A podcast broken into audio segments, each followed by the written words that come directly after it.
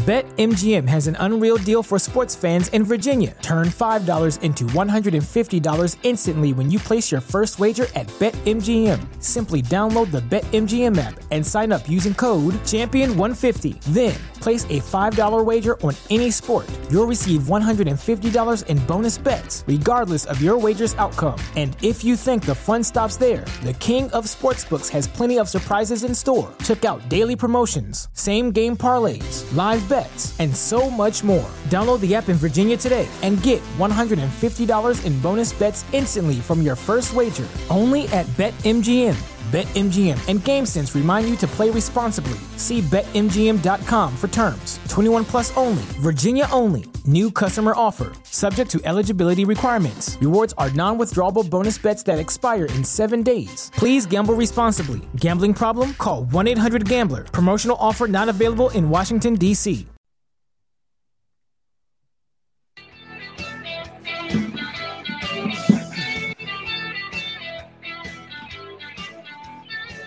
a midweek gathering of Birds 365 during the off, off, off, off, off season. At some point, yes, the Eagles will return, but we can always talk about them. We do here on Birds 365 with me, Jordan McDonald, and my partner, John McMullen.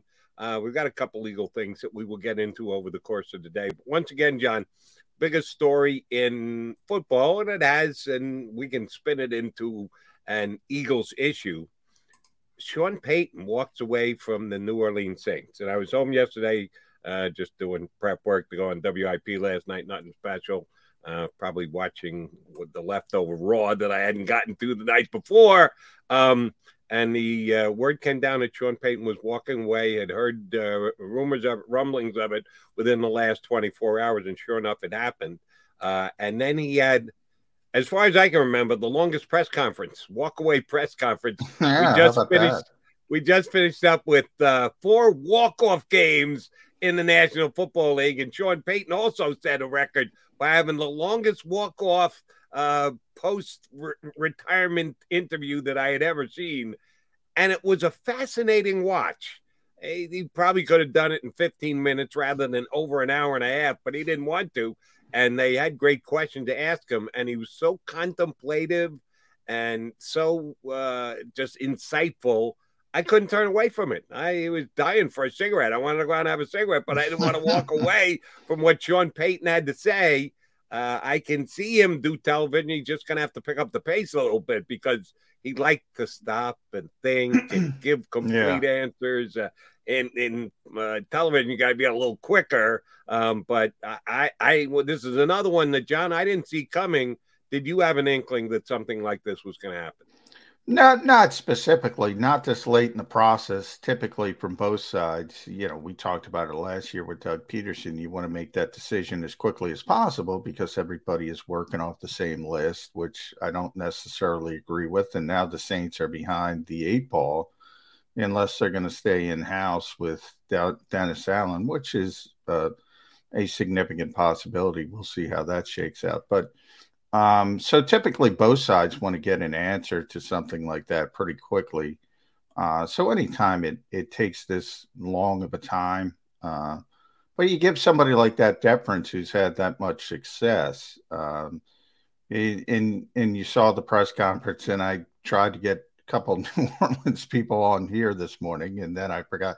Well, they had to sit through that 92 minute press conference like Jody McDonald and then write everything off of it. So those guys are probably pretty busy. But um, yeah, I, you know, as far as the TV aspect, it's going to be interesting. You know, my my biggest comparison, my most most natural comparison would probably be Bill Cowher, because for so many years you heard the rumors, uh, uh, you know, Cowher's coming back. Cowher bought a house in Charlotte. Cowher's doing this. Cowher's doing that. Is you know, and he's going to come back. And he got the TV, and it's a nice gig. It's a, a, a large paying gig. It's an easy gig, and he was good at it, and he never left. And that's what I think is going to happen with Sean Payton in the short term.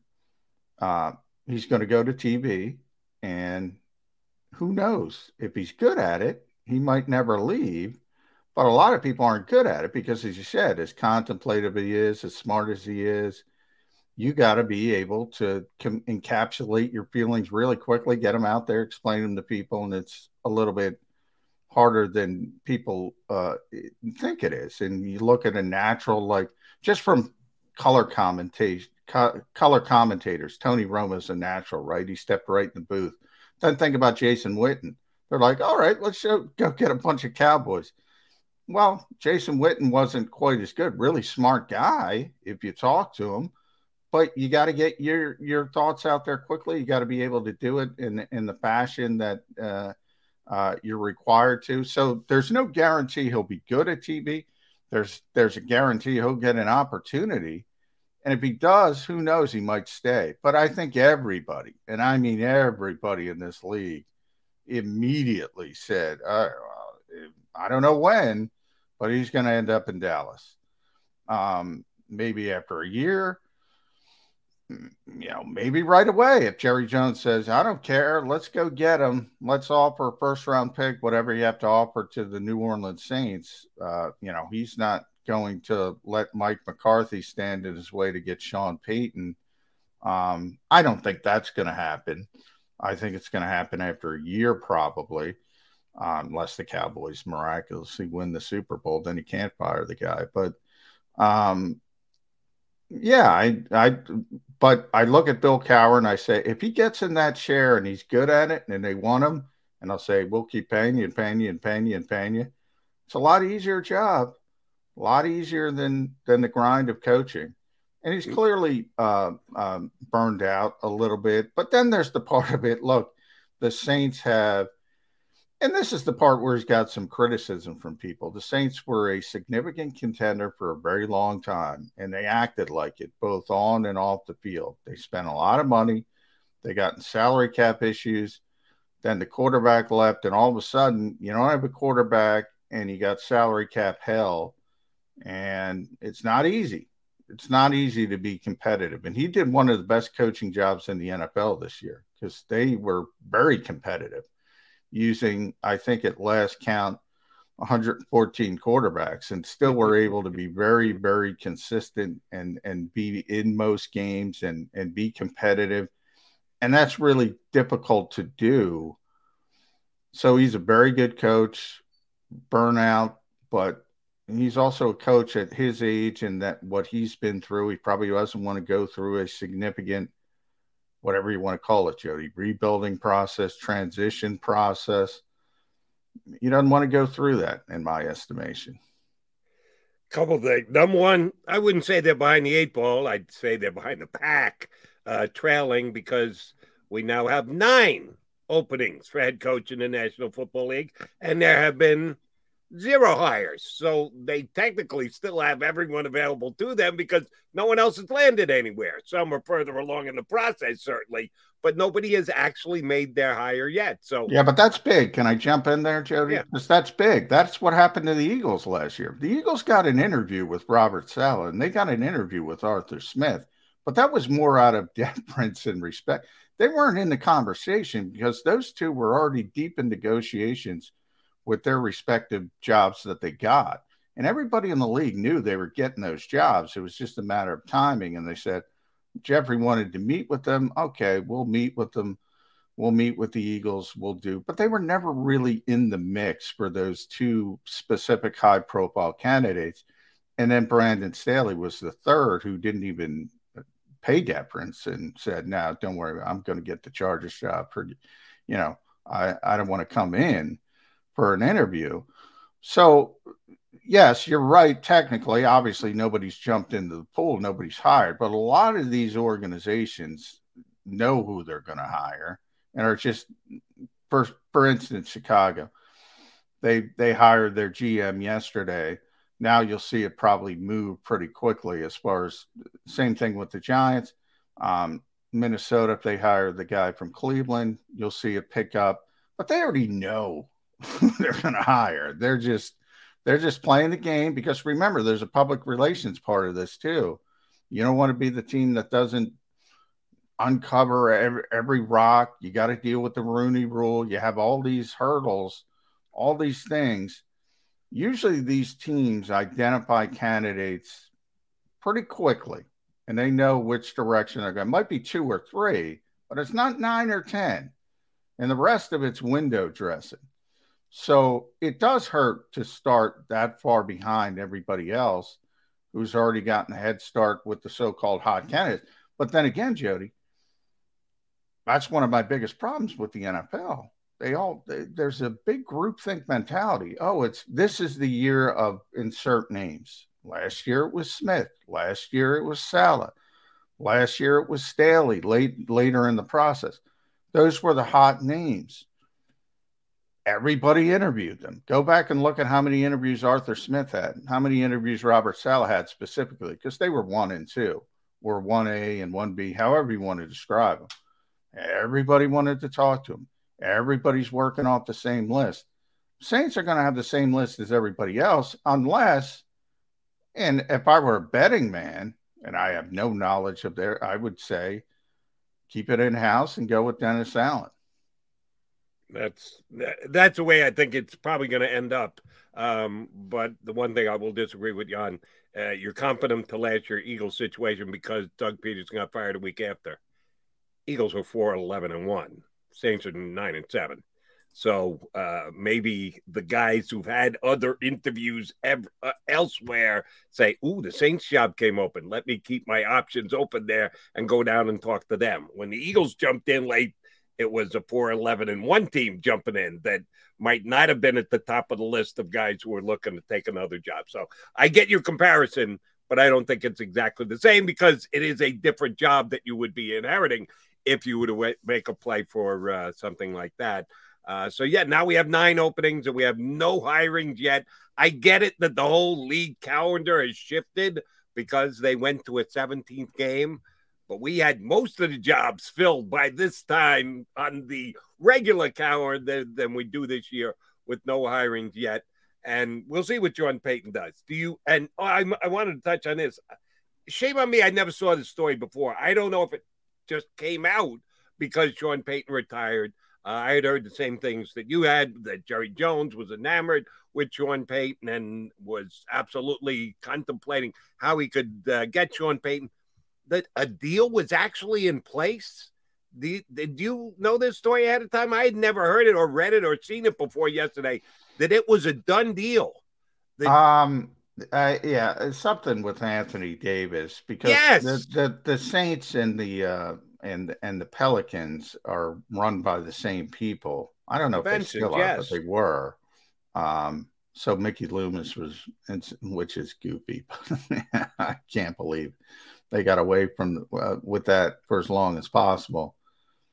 And then it be I, the the the and I'll call it the theory. I I don't know if it's ever been confirmed is they were willing to let Sean go to the Cowboys because um, both sides wanted it, and uh, Anthony Davis was a, such a hit to the city of New Orleans that they didn't want two significant hits under the same management.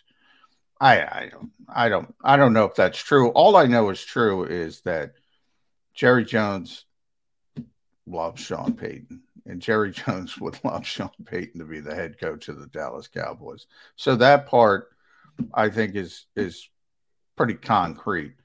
I, I don't know if they run their business the way they run their business. They were pretty successful. I don't think they're making decisions based on basketball players. That part is a little bit more difficult for me to believe. But I just mentioned PR is a part of coaching searches. You never know. You never know what people think, and and and you know, maybe Mickey Loomis would have been the most hated man in the city, and maybe that affected his reasoning. Um, well, I, I don't think it was Loomis. I think it was Benson's. I think it was the ownership level. Same group owns both teams. We're going to be the team that's going to trade away Anthony Davis, probably the greatest player. It's not that long a history, but the greatest player in the history of franchise. And then, oh, by the way, we're going to trade the only winning Super Bowl coach that's ever coached the New Orleans Saints? Oh, I think it's a completely plausible story. And yeah, I mean, I can't, accurate. I can't speak to owners because you just said something that that hit a nerve with me. The only Super Bowl winning coach in franchise history, which he is. Well, they fired the guy here in three years, so owners can do whatever they want. Um, so that you're right in that aspect. It, it's just strange thinking to me, um, and I've never seen it confirmed anywhere. So I I know people from the NFL side. Look, I mean, there's no doubt that Jerry Jones wanted Sean Payton in Dallas. Um, so that part, the the NBA part, and maybe you've talked to some NBA people, maybe they'd have a better feel for that part of it. It it, it that strikes me as strange, but again, owners are strange sometimes. I mean, you know, they, the more money you have, the more eccentric you get. So Here, yeah, maybe here's the piece of the puzzle that uh, wasn't in the report that I read wasn't discussed at all. That uh, just makes a ton of sense to me. Chances are the Saints didn't really want to let this happen that they didn't want to move on from Sean Payton. That Sean Payton, that Jerry Jones came to them and said, "Well, I'll give you a first round draft pick uh, if he's ready to move on. I'm ready to make a deal." And they talked to Sean, and he said, "Well, if if you, if you want to assign my contract to another team, there's nothing I can do about that." And let them know, yeah, he'd be cool with it. But they probably really didn't want to do it. So when they do have this upheaval with their basketball team as well, they go back to Sean and go, Sean, we just can't trade you. We know you'd like to go to Dallas. You're formerly there, live in Texas, blah, blah, blah. But we just, uh, uh, we're sorry that we've discussed this, but we can't do this now. Are you good with staying? We'll talk about a contract extension, which of course they did. Gave him a nice big fat contract extension, and he ended up staying. But uh, I think they might have done it because they didn't really want to trade Sean Payton to the Dallas Cowboys, and this gave an out, so they used it.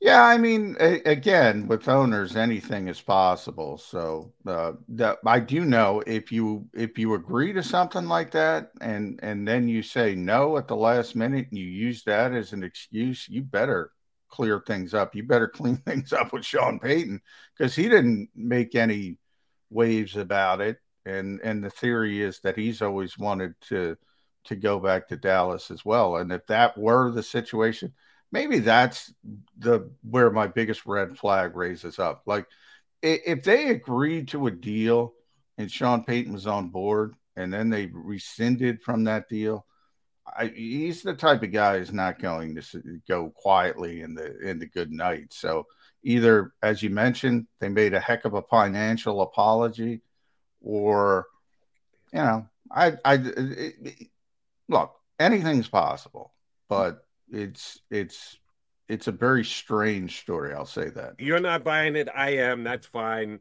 Um, and what happens with Sean Payton going forward is certainly yet to be seen.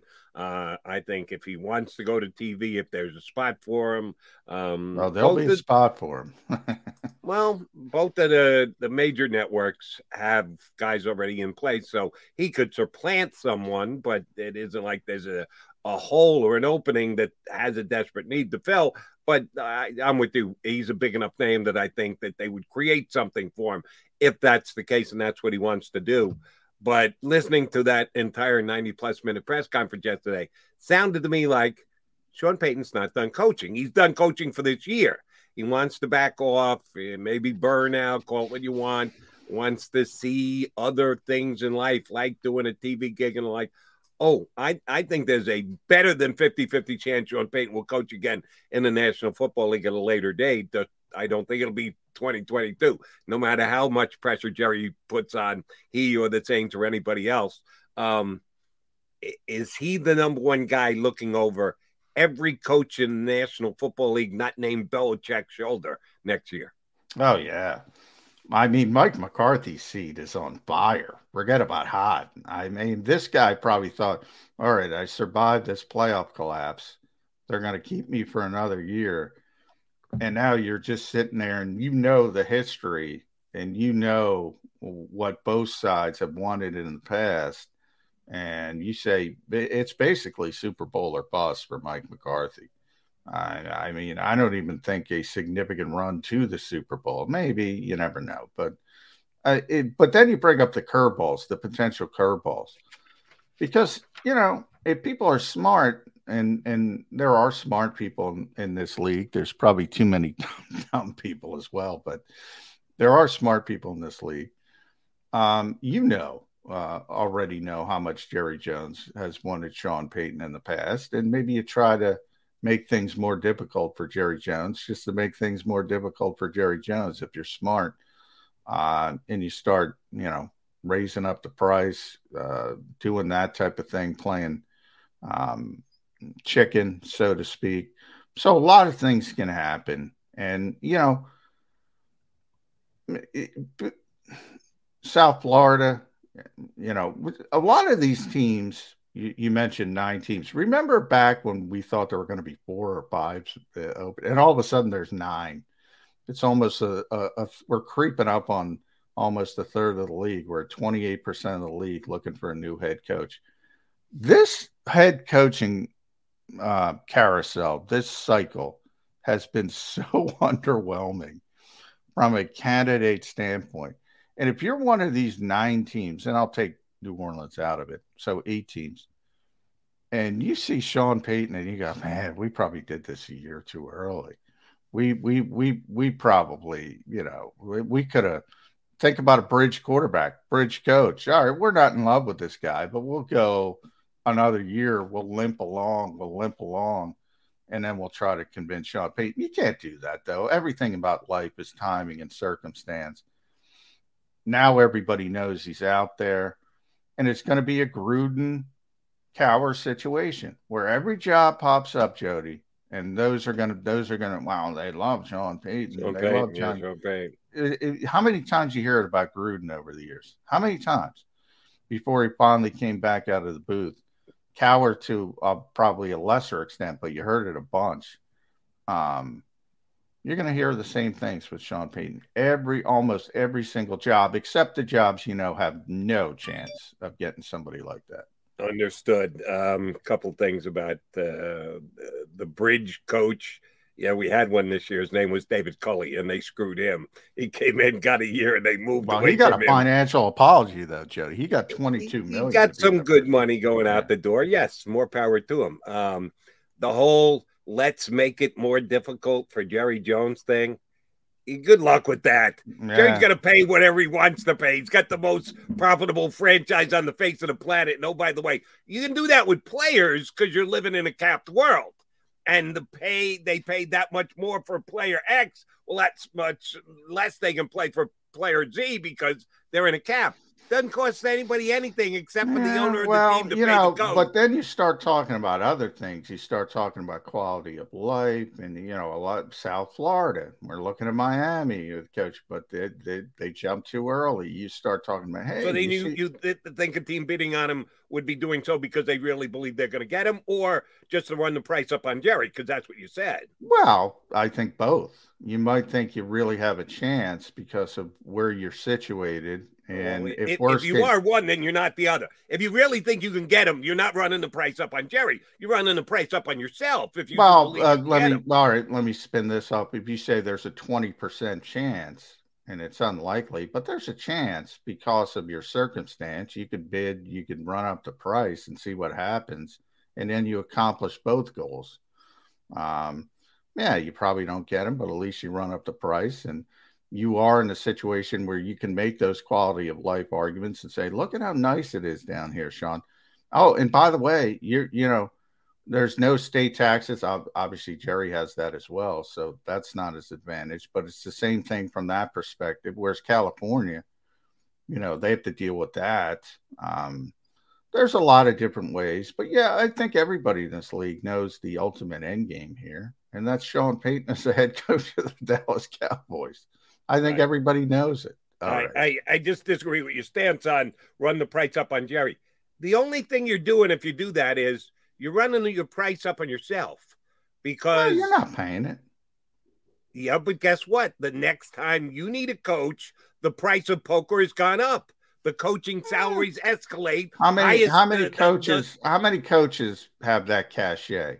If you go, if you go from Sean, let's. I don't. I don't want to criticize. I'll give you one. You just. You just. You just mentioned his name, David Culley. Who was David Culley before they hired him? You're running a, up the price on David Culley for Sean Payton.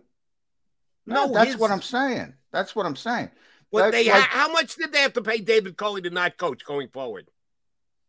22 million total. 22 million dollars. Do you not believe the escalating salaries of head coaches in the NFL caused the Houston Texans to give David Culley that money?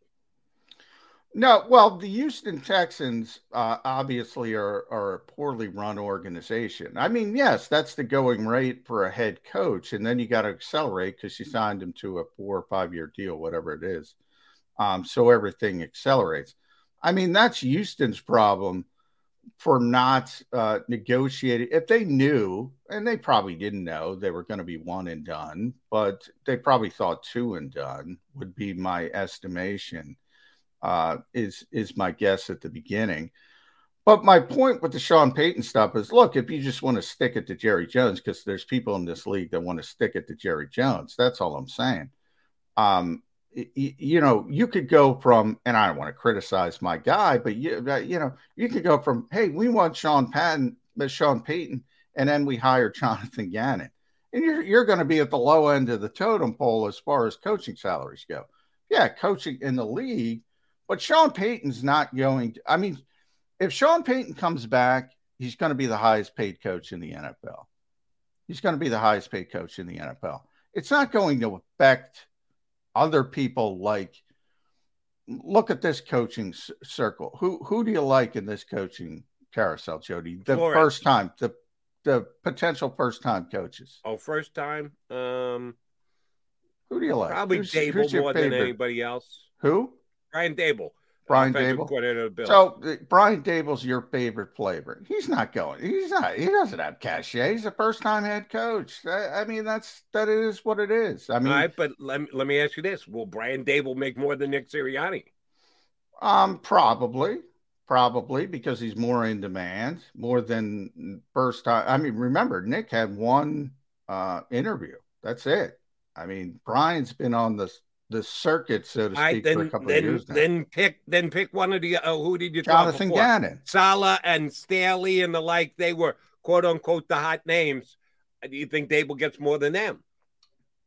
Uh depends who it is. I think I think the the hot first time coaches. I think the answer is yes because the salaries always go up. They never go backwards. If you are of the same yeah, ilk, I, the same I, type of coach, you're going to get paid more money the years down the road. Because if somebody's going to come in and make the Dallas Cowboys pay Sean Payton $15 million a year, the, the high tide raises all boats and coaches' salaries go up across the board. No, I agree with you that coaches' salaries always go up, but I think there's different categories. In other words, um, the hot candidates every year there's a group of hot candidates yes brian Daboll would be in that group. So he would go incrementally up on uh, arthur smith or, or robert Saleh. We agree on that. Now if there's a nick sirianni who comes out last minute because there's nine um, there's nine uh, jobs open now we all know the names even Jonathan Gannon had three interviews. So remember, I'm talking about uh, uh, completely out of left field, off the radar, one interview, first interview, head coach. Then I'll get a little more money than Nick Sirianni, but probably not as much money as Robert Saleh and Arthur Smith and the hot candidates. That, that's all I'm trying to say. There's different categories. And Sean Payton, after a year out of the game, coming back, is top of the heap. He's going to get a Gruden like deal that the Raiders had to give Gruden a couple of years ago. Uh, we both see that the same way. All right, uh, we got our first time out in. We're a little long there on the coaching stuff, but it is what's being talked about in the National Football League. Um, we still got plenty uh, to do for you today. I asked Johnny Mac yesterday, what what team would you want to talk about uh, for the upcoming championship weekend? He said Bengals. So he got one of his uh, Sports Illustrated compatriots who I had on my CBS show over the weekend. James Rapien, who covers the Bengals for Sports Illustrated, will hop aboard uh, with us a little bit later. Uh, but we'll continue the conversation coaches, Eagles, quarterbacks. I want to get to Tom Brady, who yesterday did a podcast. And after hearing excerpts from it, J Mac, my opinion on if Tom Brady will walk away has risen sounded like a guy who's really mm-hmm. thinking about uh, hanging him up and not making him that that when 40... you gotta ask when he when you gotta ask for permission, you probably know the answer. Well, I'm not going to ask for permission to go to break. I'm just going to do so. He's John McMullen. I'm Jody McDonald. You got Birds 365 right here. Go for the midnight dares. Go for the memories. Go for the view. It goes on forever. Go for the bubbles in your bathtub and in your drink. Go to bed whenever you want. Or don't. Go for him. Go for her. Go for the win. Go to Ocean Casino Resort. Book your trip at theoceanac.com. At Stateside Vodka, every new customer gets the world's best rocks glass. Free. What's that? Uh, a rocks glass? You're telling me that bottle is cut in half? You could say that. Holy shit. And you're telling me I can get one of these glasses for free? That's right. One free rocks glass per customer with each first time purchase of Stateside Vodka. So good, it just disappears.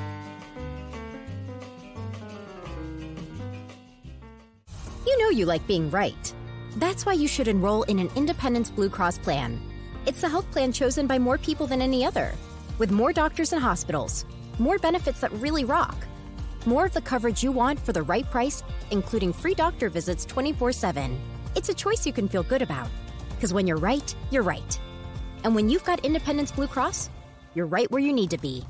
Call 1 844 200 2583 today to get an Independence Blue Cross plan.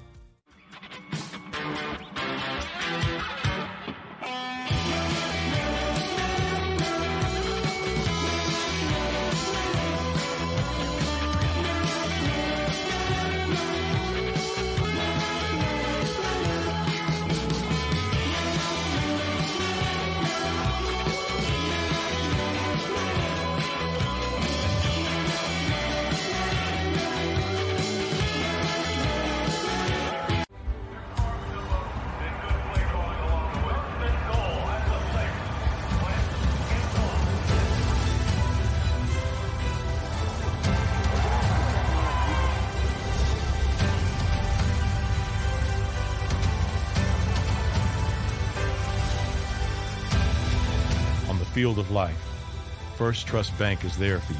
Champions on three. One, two, three. Because Philadelphia dreams deserve a Philadelphia bank. The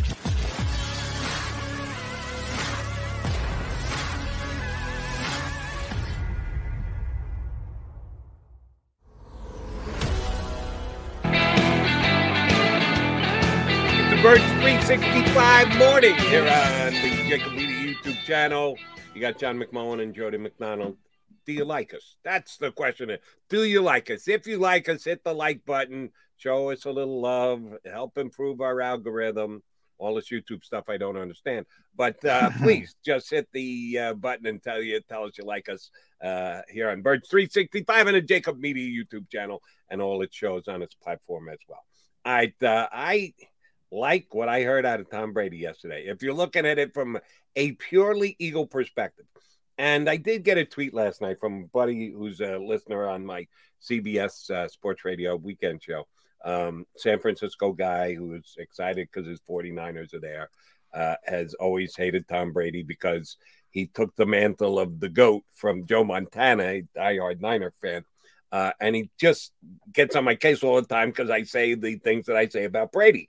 And he always is hitting. You love Tom Brady. No, let me look into the camera here. I hate Tom Brady. I You're Jets guy. despise Tom Yeah. Brady. Tom Brady stuck it up the you know what of the J E T S Jets, Jets, Jets for 20 friggin' years. Okay. I hate Tom Brady. I respect the hell out of Tom Brady. I do call him the greatest quarterback of all time. You can do two things. You can absolutely dislike a guy, but give him his props and his respect. And I'll do so again here by saying, please, Mr. Brady, retire. Please. Just just you've you've accomplished everything that any one human should be able to accomplish in the game of football. You're married to a supermodel who makes more money than you do. I, I can't think of a person on the planet who's got much of a better life than you please walk away because in part it would be good for the Philadelphia Eagles. Because if Tom Brady's not playing for the Tampa Bay Buccaneers, you talk about taking a step backwards, John. Watch those Bucks go backwards like that. The team that just eliminated the Eagles from the postseason will be fighting to get somewhere near 500, let alone be a Super Bowl contender. And he does a weekly podcast with Jim Gray. And even more so than what he had said immediately after the game and on his social media accounts within the 24, 48 hour period of the end of uh, uh, the season for him when they got beat by the Rams. He sounded like a guy who was absolutely leaning toward stepping away this upcoming season which when he put the number out there at 45 a couple of years ago, I said, well, we know where he's getting out now. It's going to be after his age 45 season. This would be one year early, and it would, yes, make the Eagles' chances in the NFC that much better next year. Well, technically, I think he turns 45 in August. So, yeah, I mean, he could be out at 45. So he could be playing semantic games. So you think he's going to wait till August to retire? Well, no, I just meant, well, you know, he's, he's going to play at 44, isn't he? he? He was going to play until 45. Um, his, you know, his 45 season, or, you know, people assumed uh, he might say, Well, I said up to 44, but then he said, I'll play to 50. I think I can play to 50. So here's the thing about all these things, and I use Jason Kelce locally. Um, obviously different. But, you know, football's a grind, especially as you get older, and Tom's a lot older than Jason. And you go through these, um, and in the case of Tom Brady, you're usually playing extra games every year, significant extra games he's played essentially three more NFL seasons just in playoff games. So tack on three seasons of wear and tear. So you have that part of the grind. And then you want to talk about it with your family. And you mentioned Gisele and his kids, and he always brings up, and they probably have the ultimate decision. And right after the season's over, everybody wants to retire. They, they don't want to go through that grind again. And you know, the wife's excited to have you home, the kids are excited to have you home. Then a month passed, and they're like, "Oh, Dad's still here. Dad's still." And meanwhile, Dad's getting antsy because he wants to hang out with his friends and he wants to be in the locker room and the camaraderie. And that's where Jason Kelce says that, you know, why are you going to come back? The cafeteria uh, at the NovaCare complex, just the camaraderie of being with a, a team that you love. So what I'm what I'm trying to say, and I have no idea what Tom Brady's going to do, but it's January 26th. Now, the, the problem that complicates this is obviously Tampa Bay is going to want an answer because they have to plan uh, for next season if they don't have you. So you have all these different people you have to make happy and try to make a decision quickly, and you really don't want to make a decision quickly. Uh, my guess is from talking to Rob Maaddi and some other people down there, he's probably leaning towards his retirement. Uh, Gisele's been pushing him for, toward retirement for a couple years now. And, you know, 55 45, 60 40, whatever you want to place it on. But as you sit and you sit and you sit, you know you're still one of the best quarterbacks in the game. You might win the MVP yeah, the best passing offense in the NFL didn't look great in the final game because of Tristan Wirfs' injury. Well, guess what? Tristan Tristan Wirfs is coming back. Um, and you're going to have that all pro right tackle, and all of a sudden things are going to get shored up. A lot of balls in the air, what I'm trying to say. So, you know, you can, until he says he's hitting around because he's thinking about it. He's thinking about he's thinking about retiring. You know, how important is it to make sure that the Tampa Bay Buccaneers are in a good spot for Tom Brady? If it is important, it'll probably speed up his decision. If it's not as important, he'll take his time. And what you know, from then, what is Tampa Bay going to do? Are they they they have to pay deference? They'll say, you know, take your time, do what you need to do, figure it out, but it's going to put them in a more difficult position. Same thing with Aaron Rodgers in Green Bay. Same things are going on. You know, what does Aaron Rodgers want to do? Eh, you know, he said he wants to make a decision quickly because of not only the Packers, now he's got a better relationship with them, it seems, but Davante Adams he brought up yesterday because Davante's got to make a decision. And guess what? If Aaron Rodgers isn't, in, isn't going to be in Green Bay, Davante Adams doesn't want to be in Green Bay. So it affects a lot of people but most notably with Tom Brady, obviously, his family's coming first. And if they hold steady and they don't get sick of dad being home, you know, maybe he's going to walk away. And then everybody, by the way, think about this for, for the Eagles, Jody. Think about no Tom Brady in Tampa, no Aaron Rodgers in Green Bay, out of the conference. Say he goes to Denver, no Sean Payton in New Orleans. All of a sudden, Eh, you make a couple good decisions. This this conference doesn't look nearly as tough as the other one. That's what I've been saying since Monday. Even though the results came in, it was the um, down the road results of what happened in the playoff games over the weekend that I think could be more advantageous for the Eagles. And I didn't even see Sean Payton stepping away from the Saints as a possibility of that, but that's exactly what happened yesterday. Yeah, uh, the the NFC might be the place to be, in part because over there in the AFC, you got Mahomes, you got uh, Allen, you got Herbert, Joe you got Burrow. Burrow. Joe they got Burrow. the they got the young stud quarterbacks. Eh, not so much in the NFC. By comparison to just the NFC, Jalen Hurts didn't look all that bad. You comp him to a couple of those big guns in the AFC, and you go, yeah, damn, we don't have a quarterback like that. Well, yeah, you're right. Uh, but you got to get through your conference first before you worry about the Super Bowl. Um, one other Eagles note, and I'll uh, actually give you guys credit. I don't know if I should or should, but it just happened this way yesterday. I saw this on Eagle Maven. I was on your site on SI yesterday. It was the first place that I saw Brett Toth going under the knife, and it's going to be out nine months.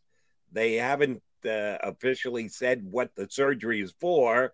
I think you guys speculated it's ACL since it's not. No, it's I confirmed it's ACL. Oh, it is ACL. I, okay. I, typically, Brett himself came out on his Instagram page and said nine months. So immediately, I said, "Well, that's got to be an ACL."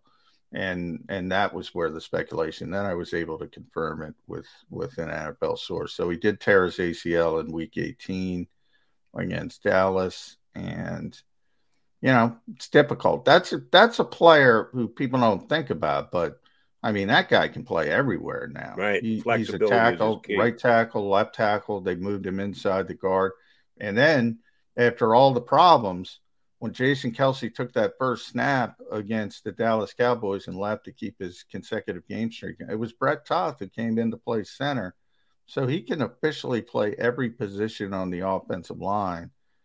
And that's big for a backup offensive lineman. So, you know, do the math. That game's early January. That's early September. So the entire off season is wiped for a player who tears his ACL that late in the season. And he was uh, he was a nice guy to have. Uh, how many times have we said this over the course of the year? I said it again last night on uh, WIP. The Eagles' offensive line depth is so much better than any other position on the Eagles. Oh, it's where, where do you want to go? Defensive line, linebacker, secondary, wide receiver, tight end. Their depth stinks compared to their offensive line. They've been so good there two two areas you give credit. Number one, those who are the talent evaluators and making the picks, and maybe even more so, the guy who's improving them once he gets his hands out of Jeff Stoutland. That these guys all seem to develop and get better and become reliable guys that you can plug and play when you have injuries. And damn, if the Eagles haven't had injuries on the offensive line, their offensive line depth is so good as compared to everywhere else on its team. It's laughable. And Toth was one of those guys that they pick up uh, from another organization, plug in, and he becomes a viable option for them. Not every team in the National Football League does that the way the Eagles do. Now, the Eagles, he's an interesting story, too, because he went to Army. Uh, for people who don't know, he's a nuclear engineer, Jody. So, number one, he's a really smart guy. But the Eagles were the team who signed him. He actually got a waiver from the Department of Defense he actually started his career in in the army and you know then under I hate to bring up this name, but uh, it's just part of the story. Under the Trump administration, they softened uh, the rules, the Department of Defense, for people could professionally defer their service to, to chase a professional career. He got a waiver essentially a year late, so he had to set out a year. So it was the Eagles who signed him originally. um, and and they thought he had a ton of potential. And they signed him late in the process. They signed him in early August because that's when he got the waiver, and he had gone on to his regular life in in the army. So he had lost weight. He wasn't training at the time to be an NFL offensive lineman. So he typically plays at about 300 pounds. He was down to 240, 250. Um, so when the Eagles signed him, it was the idea that we'll we'll hide him on the practice squad. This was pre-COVID, the year pre-COVID. Um, and and we'll let him build back up. And we think we got a a potential future uh, player. Uh, and all of a sudden, they waive him at the final cut down, the initial cut down. Sorry, it's one of my pet peeves. The initial cut down. Um, and Arizona claimed him. Arizona claimed him on waivers, and they said we'll give him a 53 man roster spot, and they did. And the Eagles were peeved off. They were like, "Come on, man!" and and they really wanted him in the organization. So he stayed in Arizona for basically a year. Then he got hurt, and they waived him injured. And the Eagles were waiting and waiting and waiting. He got cleared, and he got waived, and they picked him right back up on waivers, and he's been here ever since. Ping pong to the practice squad a couple times, but he's such an interesting story because he's a nuclear engineer. Um, he was one of the first players to get that new sort of lightened waiver from the Department of Defense. And the Eagles think they have a good backup offensive lineman, which, you know, people say they yawn at that. They don't, we talk about it all the time on this show. People want receivers, they want Ja'Marr Chase, they want 45 points, they want all that. But the minute you lose an offensive lineman, and Tampa Bay is the best example of this, that is one of the best offensive lines in the NFL. They lose Tristan Wirfs, who's a phenomenal young player, and they look like garbage. And how many offensive linemen did the Eagles go through? A right guard alone, Brandon Brooks, and keep that name in your head. We'll talk about that tomorrow, Jody. Um, uh, it started with Brandon Brooks. Then they had to put in Landon Dickerson. Then Isaac Seumalo got hurt, and they moved Landon Dickerson to left guard, and it was Jack Driscoll, and then it was Nate Herbig, and then it was Sua Opeta in the playoff game. Five different right guards, five different right guards. They lose one player in Tampa Bay, and the whole thing falls apart. Pretty important player, but you're right. Yeah. And that was the difference between the Rams and the Eagles. I told you I tweeted during the game because Tampa was playing as badly as they were why couldn't they play like this against Eagles? One of the reasons why the Eagles couldn't take advantage of Wirfs being out of the lineup.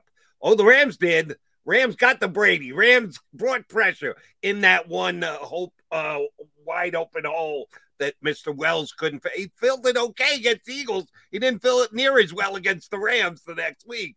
Uh, so you're right on about the offensive line and, and a comparison uh, to the uh, Buccaneers.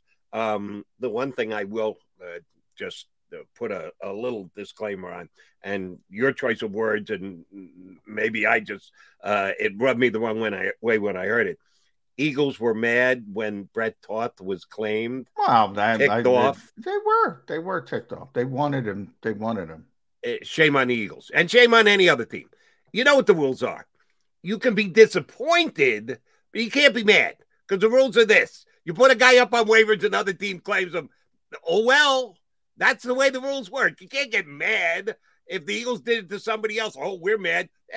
you laugh at them when they get mad at you. We picked them up. You put him on waivers. We picked them up. We think he's better than you right now. I don't think you can can use that phrase to describe the or the team shouldn't feel that way. Uh, if you lose well, yeah, maybe maybe disappointed is a better word. They were they were I don't want to overstate it because he is a backup offensive lineman. He is somebody late, uh, but they thought that he would easily get through waivers, and they were greatly disappointed. How's that? Yeah. Greatly disappointed that he didn't get through waivers. That that I can buy. If a team gets mad when you lose a guy on waivers, it's big boy big boy football. You want to put a guy on waivers, you could potentially lose him. You got to know uh, those are the rules of the game. Um, and oh, by the way, when the Eagles took Mailata in the seventh round and they knew that he wasn't going, Oh yeah, they weren't putting him on waivers. Yeah, well, then they could have done the same, same thing with Brett Toth. If they didn't want to lose Brett Toth, then you don't put them on waivers. They did. They lost them. They got them back. Good for them for getting them back. But you're the team that makes the decision as to whether the yeah, guy they did the same thing with. Uh, that's the reason they carried uh, Tyree Jackson this year on the roster when they didn't have to because they were afraid somebody. And by the way, maybe some of that harkens back to Brett Toth because they thought they could get certain players through waivers. Not Mailata my lot is a different category, but somebody like like Tyree Jackson they probably maybe pre-Toth they said we'll get them through waivers and and and probably post-Toth they said yeah let's not Yeah, let's they- not we, let's we not don't want we don't want to take the, the chance. And hopefully Tyree Jackson, another guy we got to wait for now to see if he just like Brett Toth, we got to wait to see when he comes back after a uh, lengthy rehab period. All right, uh, one other thing I want to get to before we get to hour number two. Uh, we had Jimmy Kempski on the show yesterday. As always, Jimmy did a great job for us, except he didn't give us a heads up on what his column was going to be today for Philly Voice and I, I liked it. I enjoyed reading it. Uh, guys that the Eagles could trade this offseason, and if so, what they should be able to get for him in return. Your guy, Andre Dillard, absolutely a trade commodity for the Philadelphia Eagles. And Jimmy's evaluation was he thought they could get a fourth round pick for Andre Dillard. Uh, Now, this is a couple, this is a layered conversation because Dillard himself and a fourth round pick in return can be looked at through the prism of other guys on the Philadelphia Eagles and how they would handle it and how much their draft status, where they were picked, will dictate what the Eagles will take in return to move a guy. Andre Dillard, a first round pick that they traded up for to get. I think that's a little added wrinkle you got to put in. Wasn't high in the first round, but they actually did move up a couple of slots to get him. So it cost them the first plus what it cost them to get up to get him. A couple of years later, going in exchange for a fourth. Is that enough? Will Howie Roseman pull the trigger on that, Johnny Mac? Yeah, I think he will for this reason. Um, I we just talked about versatility. If you're going to be a backup offensive lineman in this league, you need to be versatile, and that is probably the biggest uh, um, problem with Andre Dillard. Right, he's not going to start at left tackle here. The Eagles have the second best left tackle in football. You could argue behind Trent Williams is the only one who was clearly better than Jordan Mailata this season, which is, as I constantly bring up, an amazing story. But that's where they are at left tackle. So he's not going to start on this team. Um, there's a lot of teams in this league that need left tackles. Now, most of them are. You could argue we we talked about the the the common sense of some organizations. It's, it's probably not where it should be, but there's a lot of smart organizations. So they see what's going on in Philadelphia and the fact that, well, Andre's blocked here, number one. Um, he can't he can't start at left tackle. He's not valuable as a backup player because he can't play other positions.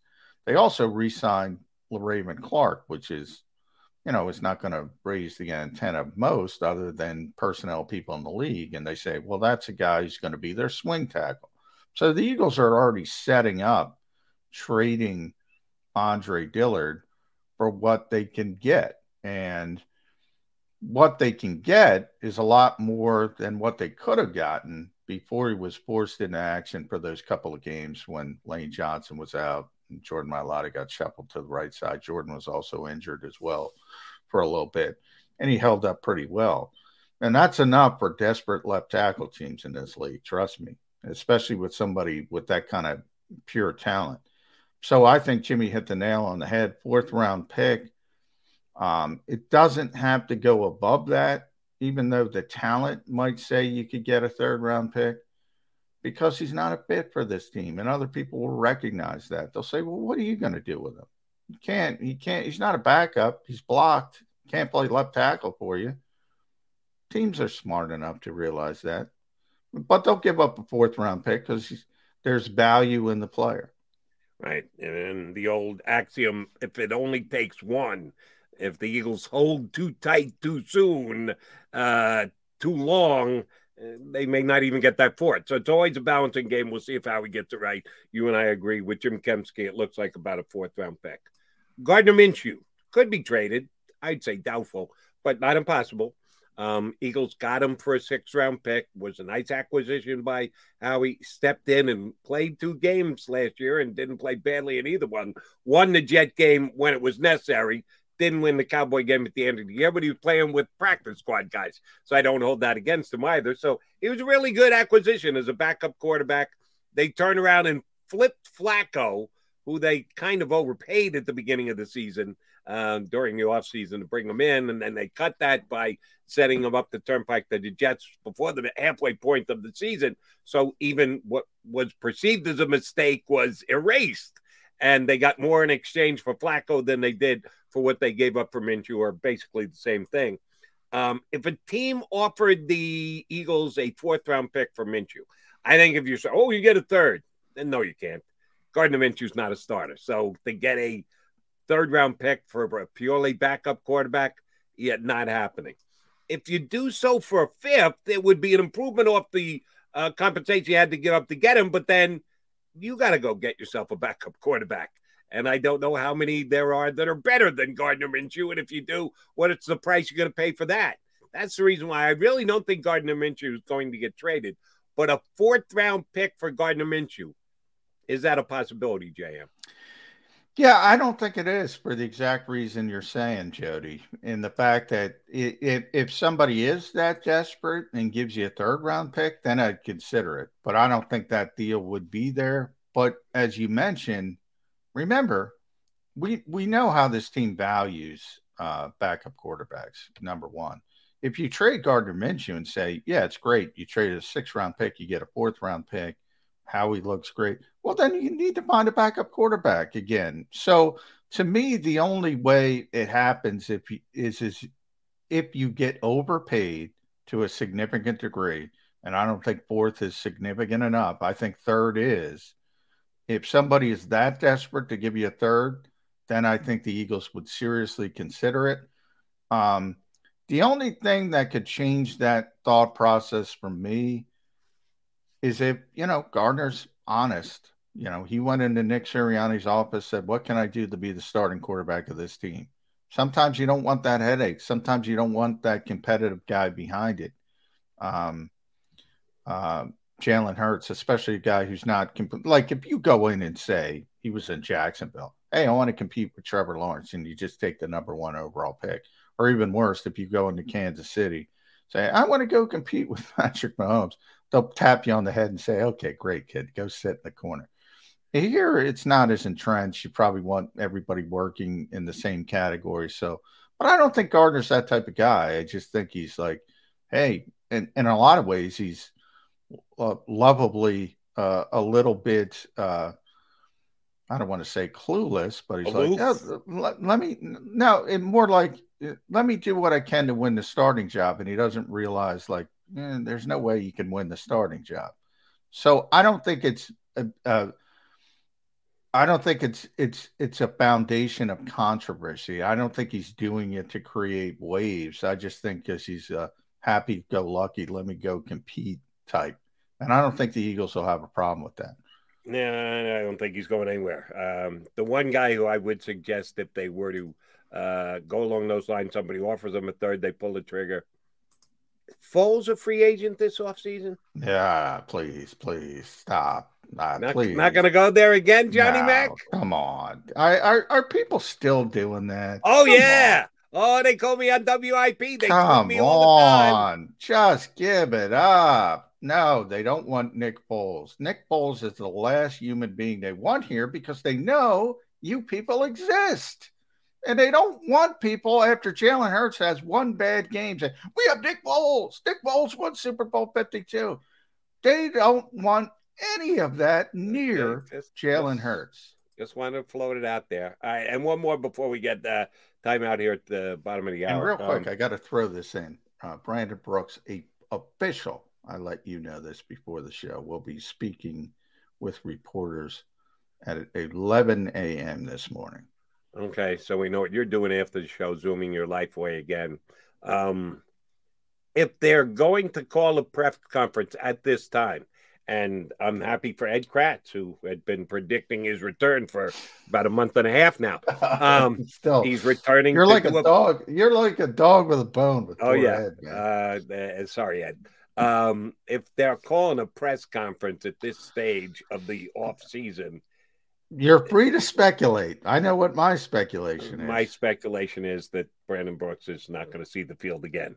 That uh, this is probably uh, it, calling it a career today and making it official in a press conference, which is too bad because he was a very good player and a major contributor to a championship team here in Philadelphia. Um, but it's just untenable the fact that he's always hurt. Uh, you can't make big plans. The Eagles, we don't know how lucky, back to what we started this segment with, how lucky the Eagles are with their offensive line depth, with guys like Toth and Opeta and the like. Uh, other teams get wrecked when they lose guy like Brandon Brooks. The Eagles don't. Uh, so they're very in a very good position to absorb something like that. I think it becomes official. He's walking away.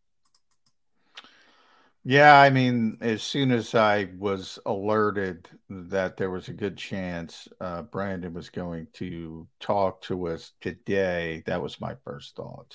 Um, there have been whispers surrounding that being the potential. This is a guy who's gone through, I think I talked about it on the show last week. When you talk about the past few seasons, it was torn Achilles, dislocated shoulder, torn Achilles, uh, strained or tore pec um, just bang, bang, bang, bang, bang. The guy was always rehabbing, always rehabbing, always trying to come back, and you know some pretty significant. When you're 300, when you play at 340 pounds, uh, Achilles are pretty, pretty significant. And the second one, I don't know if you saw the photos of when Brandon was coming back, and he dropped a lot of weight. He, he dropped to the, you know, probably 275, 280. And he, and he, you know, was training mixed martial arts and things like that and got really, really cut. Looked like you could step on Monday. Every day, we rise, challenging ourselves to work for what we believe in. At U.S. Border Patrol, protecting our borders is more than a job, it's a calling.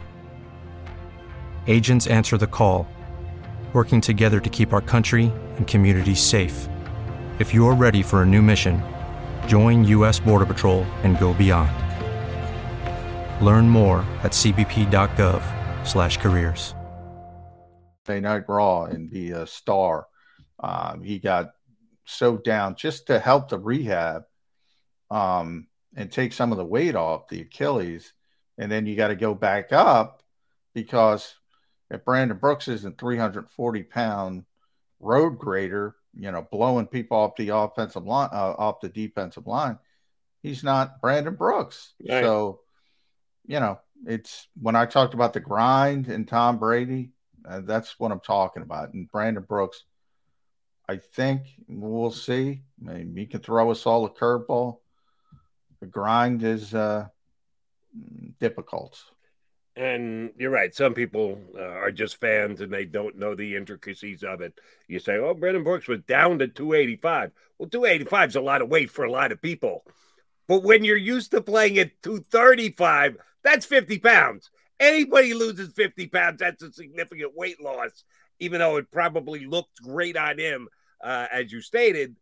Yeah, that wasn't his playing weight in the National Football League. So he knew he had to put the weight back on, which is just another part of the grind adding weight, subtracting weight, putting it back on, taking it back off. It's probably taking its toll on Brandon Brooks, and it may to the extent of him walking away from the National Football League today. We'll have to see. But that is something we will certainly be talking about on tomorrow's Birds 365. But we got to get through today's Birds 365. Still got an hour left to play. Come on back with Mac and Mac. Go for the midnight dares. Go for the memories. Go for the view that goes on forever. Go for the bubbles in your bathtub and in your drink. Go to bed whenever you want. Or don't. Go for him. Go for her. Go for the wind. Go to Ocean Casino Resort. Book your trip at theoceanac.com. At Stateside Vodka, every new customer gets the world's best rocks glass. Free. What's that? Uh, a rocks glass? You're telling me that bottle is cut in half? You could say that. Holy sh! And you're telling me I can get one of these glasses for free? That's right. One free rocks glass per customer with each first time purchase of Stateside Vodka. So good, it just disappears.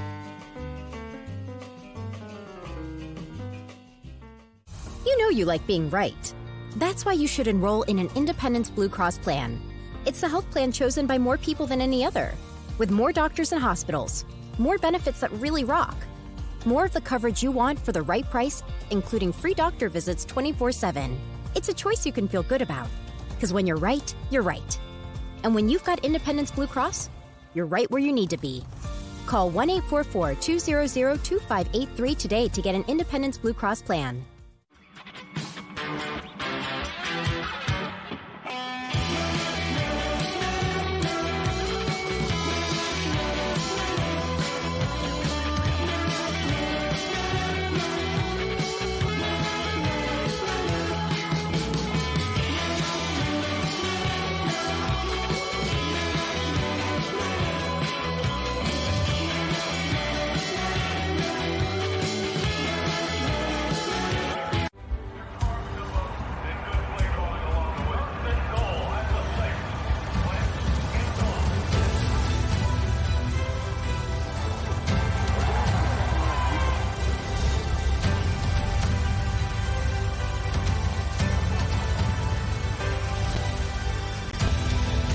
field of life, First Trust Bank there for you.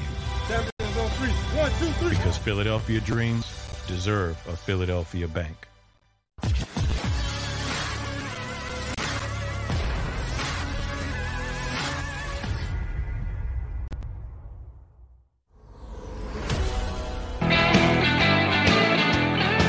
We are the Mac and Mac guys. McDonald here with on Bird 365. Uh, we've got a Cincinnati Bengals guest coming up. Um, James Rapien, who covers the Bengals for Sports Illustrated, is going to hop on board with us. Wanted to take a little preview look at uh, one of the two championship games coming up on Sunday. The Bengals, I would say, are the longest shot of the teams that are left. Uh, 49ers also surprised to be there and that they've won two straight road games. The Bengals one home game, one road game, but uh, Kansas City is is probably the favorite at this point. So can Joe Cool, Mr. Burrow, find one more way to win? You remember week 17 and and I think that game was in Cincinnati, but uh uh, they came back from maybe two touchdowns, I think, to beat Kansas City, and that's when they clinched the uh, AFC North. And that was one of the games where, as you mentioned, Joe Cool passed for well over 400 yards. Um, so who knows, man? Puncher's chance. One thing I know, Kansas City can give up some points. They can give up some points, especially against explosive teams. But that's the way. I think there's only one way for Cincinnati to win that game, and they gotta they gotta win a shootout. But they're capable of winning a shootout. They are, but uh, I don't know how much better you could play than what Josh Allen did this week That's in true. a shootout, and they lost. That's true. So uh, it, it it may that first number may be a five uh, that you may need to put up to be I, able to I, win. I was game. just looking it up because Gabriel Davis obviously had a amazing game um, against uh, against the Chiefs in a losing effort. Ja'Marr Chase in that game, Jody, eleven receptions, two hundred and sixty-six yards, and three touchdowns. Yeah, which Andy Reid yesterday said, "Oh, he's the real deal." Yeah, wonder why, Andy, because he got 266 against you.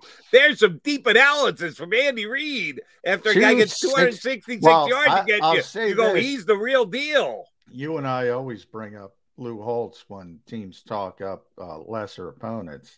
You don't have to Lou Holtz it too much when you just watch the guy torch you for 266. exactly right. So, uh, yeah, the Bengals have a puncher's chance in this AFC Championship game. So, James Rapien, who is the everyday beat guy for Sports Illustrated for the Bengals, is going to join us coming up uh, in about less than uh, 15 minutes from now. Um, uh, did want to uh, give a couple of nods here for uh, yesterday. The official numbers came out on the NFL ratings. I had projected numbers for the markets of the cities that the games were played in, and they were just stone cold off the charts. But the national numbers came out. Average of 37.1 million, taking all four games together, which is daytime, prime time, Saturday, which isn't a great watch day in the NFL, but you had the snow game on Saturday night, which raised that number through the roof. 37.1 million average, up 20% from last year. And last year we were in a COVID uh, situation, which to me meant more people in the house with the ability to watch TV, uh, maybe a little distracted because the world was in the condition that it was in, but up 20% is off the charts. And the high mark of the uh, Bills and Chiefs 42.7. Topped the number from the Cowboys going back to wild card weekend because I told you last week that that that game so outpaced every other game. Why? Because of the Dallas Cowboys. The Bills and Chiefs actually surpassed that, as it should, because it's one of the most exciting games in the history of the National Football League. They actually did even outdo the Dallas Cowboys in their brand. Yeah, pretty pretty amazing, and that's the game I I did pay only because of the ending, and you know things. That's what tends to happen. You know, it's sort of like the old commercial: you tell two friends, you tell, and you know, um, people start watching the game. It gets exciting, and the, and it builds, and the and the crescendo uh, tends to be the highest rating of all. Um, and and that game it would have been the fourth quarter and overtime. So. Um, yeah, I mean that's one of the great games of all time. But and, and you know, the Pittsburgh Seattle Super Bowl is the one that taught me this. I was like, when that Super Bowl came about, uh, I was like, wow, you know, they might have some trouble with these two markets. They didn't. Uh, you know, it doesn't matter. It doesn't matter with the NFL.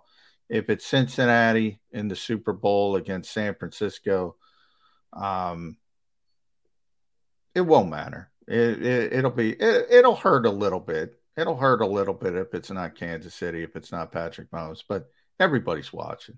Everybody's watching. Uh, I could probably get an answer on this because I well he's busy right now, so I couldn't get an immediate answer, but I'd be able to get an answer from him. He'd probably get back to me, and uh, we could I could share it with you tomorrow. Do you think Boomer Esiason is rooting for a Bengals 49ers Super Bowl matchup. That's that's interesting. He because, should be. Yeah. Uh, they they matched up during Boomer's career. The Bengals yeah. actually made it to the Super Bowl, which would be a nice walk down memory lane. However, that walk must include the fact that they lost that game, and Montana rallied them and won that game, and he got the better of Boomer and everybody and his brother would want to talk to Boomer for the two weeks leading up to the game. That's for damn sure. As big a, a guy as he is, and the name that he is, and the uh, place in the media he, the place in the media that he has. But do you think he really wants to go there?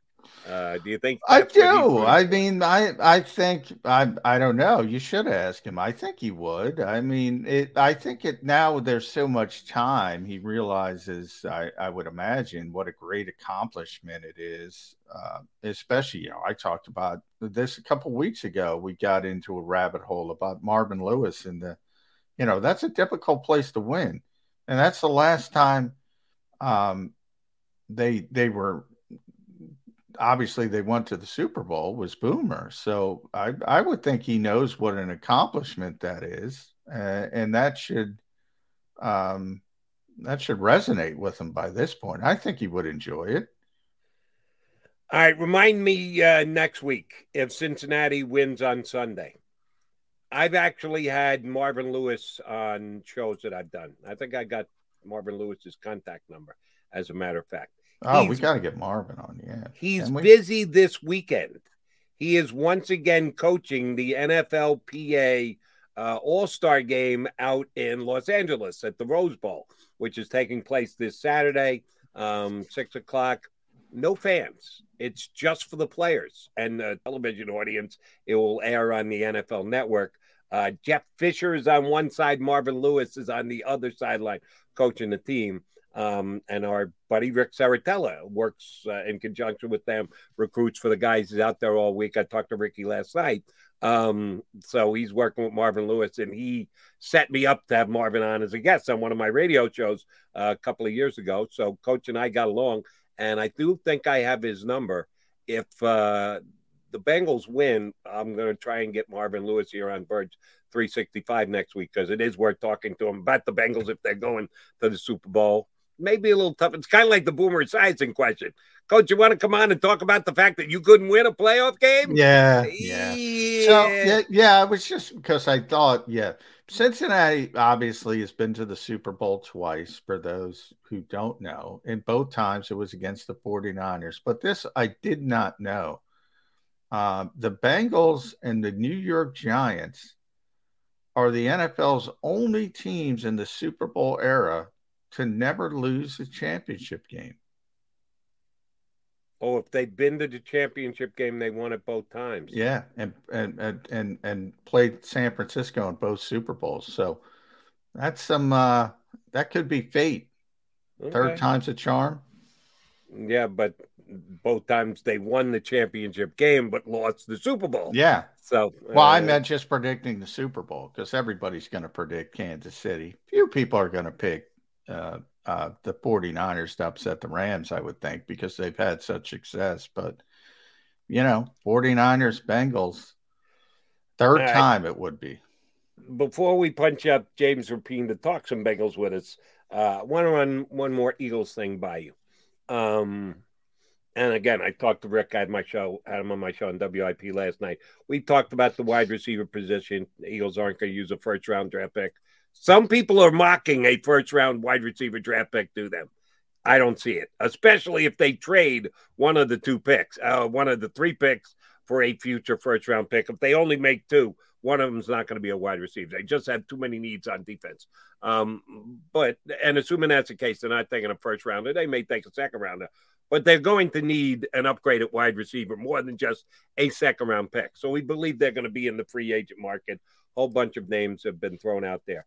Um, veteran guy as the guy that you like to see him get. How much of uh, experience in the league would be a factor in your mind if you're advising the Eagles on who they should be looking at? Yeah, I've been pretty consistent. I want experience, experience, experience. So, and not I, I, and that doesn't mean I want a ten year veteran who's played forever, but I want somebody who's already proven they are accomplished in this league. And um, I know Jimmy Kempski brought up DJ Chark. There's a younger receiver. That would be the type of receiver I would think the Eagles want to target uh, because, you know, maybe there's some upside there. He's been in a bad situation. He's put up some numbers with some bad quarterbacks and all that kind of stuff. And you start thinking about, well, maybe he can ascend as a player. But you already have the knowledge that he can play in this league, at least to a certain level. The problem with the Eagles, let's be honest, we we laud them for the offensive line. We just did again. It's been the exact opposite of wide receiver. Uh, for whatever reason, they haven't been able to develop wide receivers. The only one who's come in here and played was pretty polished uh, when he arrived, and that's DeVonta Smith. Um, and and you, both you and I think he's going to be a really good player. The players that aren't as polished, they haven't had a lot of luck with, not at all. Um, and I, I, I, I would not want to go down that route again. Um, now, if you start talking about day three picks, like they hit on Quez Watkins, at least to the point where you say, okay, that guy's an NFL player. That's a six round pick. Yeah, I have no issue there but I'm I'm not going near a wide receiver again in the in the first round.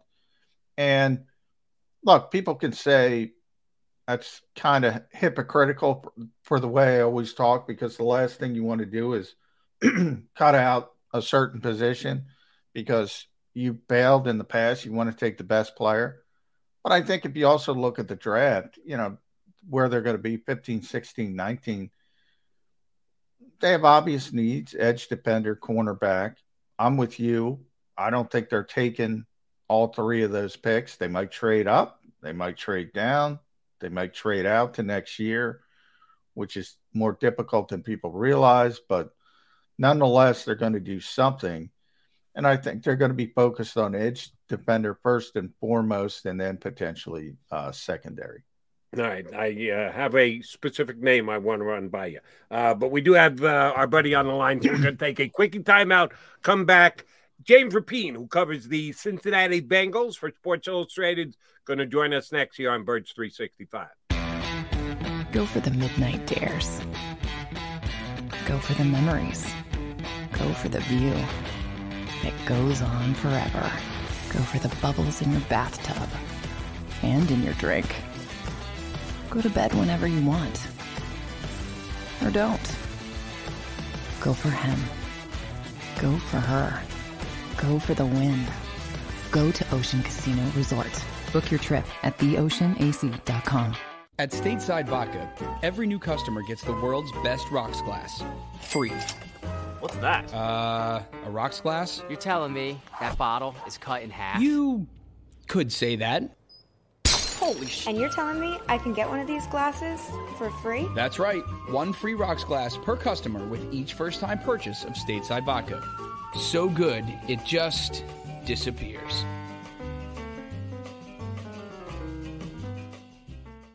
You know you like being right. That's why you should enroll in an Independence Blue Cross plan. It's the health plan chosen by more people than any other, with more doctors and hospitals, more benefits that really rock, more of the coverage you want for the right price, including free doctor visits 24 7. It's a choice you can feel good about. Because when you're right, you're right. And when you've got Independence Blue Cross, you're right where you need to be. Call 1 844 200 2583 today to get an Independence Blue Cross plan.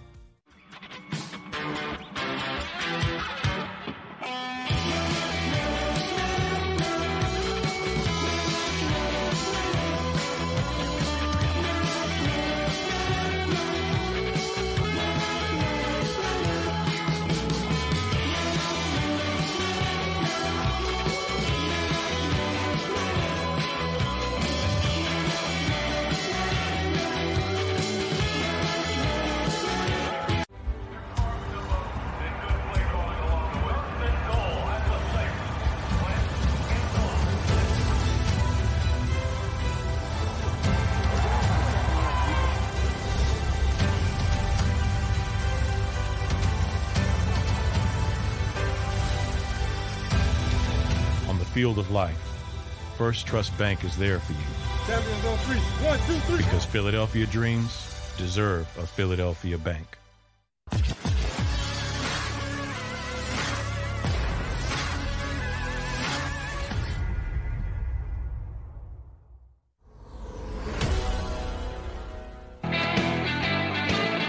Mac Mac guys here on Birds 365. John McDonald and Jordan McDonald with you. Big game coming up this weekend. It's the Chiefs and the Bengals AFC championship game, and the Bengals a little surprised to be there. I don't know how many people actually had that being the case when the season started, except maybe our next guest. uh, James Rapien from Sports Illustrated, who covers the Bengals day in and day out. You had the Bengals in the championship game before the year started, right, James? Uh, we, you getting James? I think he might have his uh, mic on mute. Hopefully, he's hearing us. Uh, James, we're not getting your volume. We're seeing your handsome, smiling face, but we're not getting There we your go. volume. Let's try it There again. we go. There it is. There we James, is. you had There them in the championship game before the year started, right?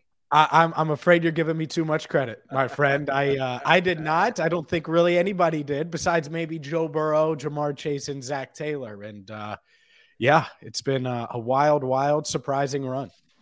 Well, James, let's talk about uh, Joe Burrow and Ja'Marr Chase specifically. Are people expecting fireworks? Because we saw Kansas City, obviously, in Buffalo, just one of the most explosive, exciting games in NFL history. And then you go back week 17, uh, and when the Bengals clinched, by the way, I think that was the game they clinched the AFC North. Um, they came back against those same Chiefs. That was a 400 yard Joe Burrow game. I think Ja'Marr Chase went off for 266, we mentioned. How explosive is this Bengals team? And how can they be this explosive with that offensive line that we all saw in Tennessee? Well, there's a chance, and and this is really their chance to pat the victory on Sunday, is they have to be the more explosive team. You know, I, I think they have to outgun the Chiefs, and you know, defense matters and all of that. But uh, one reason I thought that this matchup against the Chiefs might be a little bit better than the Bills was because I think they're more likely to go off offensively against this Chiefs defense. We saw uh, what they did or, or, couldn't do last week against Gabriel Davis, Stefon Diggs, and, and, Josh Allen and company. This Bengals offense is loaded. I mean, yeah, it's Joe Burrow, Ja'Marr Chase, but then you have Tee Higgins on the other side. So if you try to take away Ja'Marr Chase, Higgins could certainly beat you. Tyler Boyd is one of the best slot wide receivers in the league. Oh, and by the way, they have Joe Mixon in the backfield. So they certainly have the skill talent. And they have a tight end too. Yeah, CJ Uzomah, who has 13 yeah. receptions in the postseason, um, had five touchdowns this year. So certainly uh, a, a big part of the offense as well. But you're right. You know, the offensive line, that's been my my key, my focus really throughout the postseason, really all year long. Can they keep Joe Burrow upright?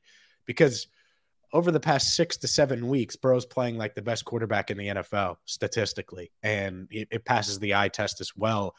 And if they can keep him upright and not let him get sacked nine times, which I don't think they will, I think some of that was, you know, just great play by the Titans and a great scheme by Mike Vrabel. Um, but even dating back to that Week 17 matchup against the Chiefs, he got sacked four times. He was hit a decent amount at the end of that game. So they're going to need to find a way to keep him upright. And if they do that, I do think that this offense is capable of putting up a lot of points and, and staying in it and, and hanging in there against Patrick Mahomes and company.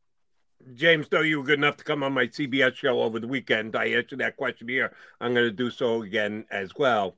Um, John and I had Mike uh, Tannenbaum on our show mm-hmm. way back in August, and we were talking about the upcoming season. We asked him about Burrow. He said, I still love the kid, but when you have a severe or lower body injury as he has, you really have to monitor it because it sometimes takes over a year for a guy to be able to come back from that. Not the case with Burrow. He's been clicking on all cylinders pretty close to all year, but mm-hmm. certainly surging late. Was there a juncture in the season this year when you and or Joe Burrow or uh, Zac Taylor said, all right, no worries whatsoever. He's if there was a hump that needed to be gotten over, he's already gotten over it, and it's only gravy from here. When was that moment, if there was a moment like that this year? I think there was multiple because if you think back to, to camp, you know, late July, early August, there was there were some questions uh, locally here about how he was planting, not planting, the way he was throwing, and yeah, he was fully cleared for training camp. But for about a week, the Bengals defense, and it turns out Bengals defense is just much better than anybody anticipated but they were getting the better of this offense. And part of that was because Joe Burrow did not look like himself. And so he got past that.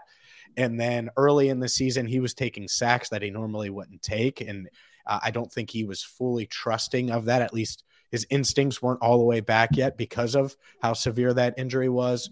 But I would say early December, you know, late November, early December, it reached a level and he was always playing well this year. It's not like he ever played poorly. There were the turnovers were high, but he reached another level. You know, the San Francisco games uh, specifically where they get dominated. You they're down 20 to 6 in the fourth quarter and Burrow just flips a switch and says, "No, I'm not going to let us lose." And ultimately they did in overtime, but no fault of Burrow's. He led them on three straight scoring drives, two touchdown drives, a, a field goal drive in overtime. And it's like, man, he he looks different. And so really from then on, he's been playing at, at an elite level. His pocket presence has been LSU style Joe Burrow.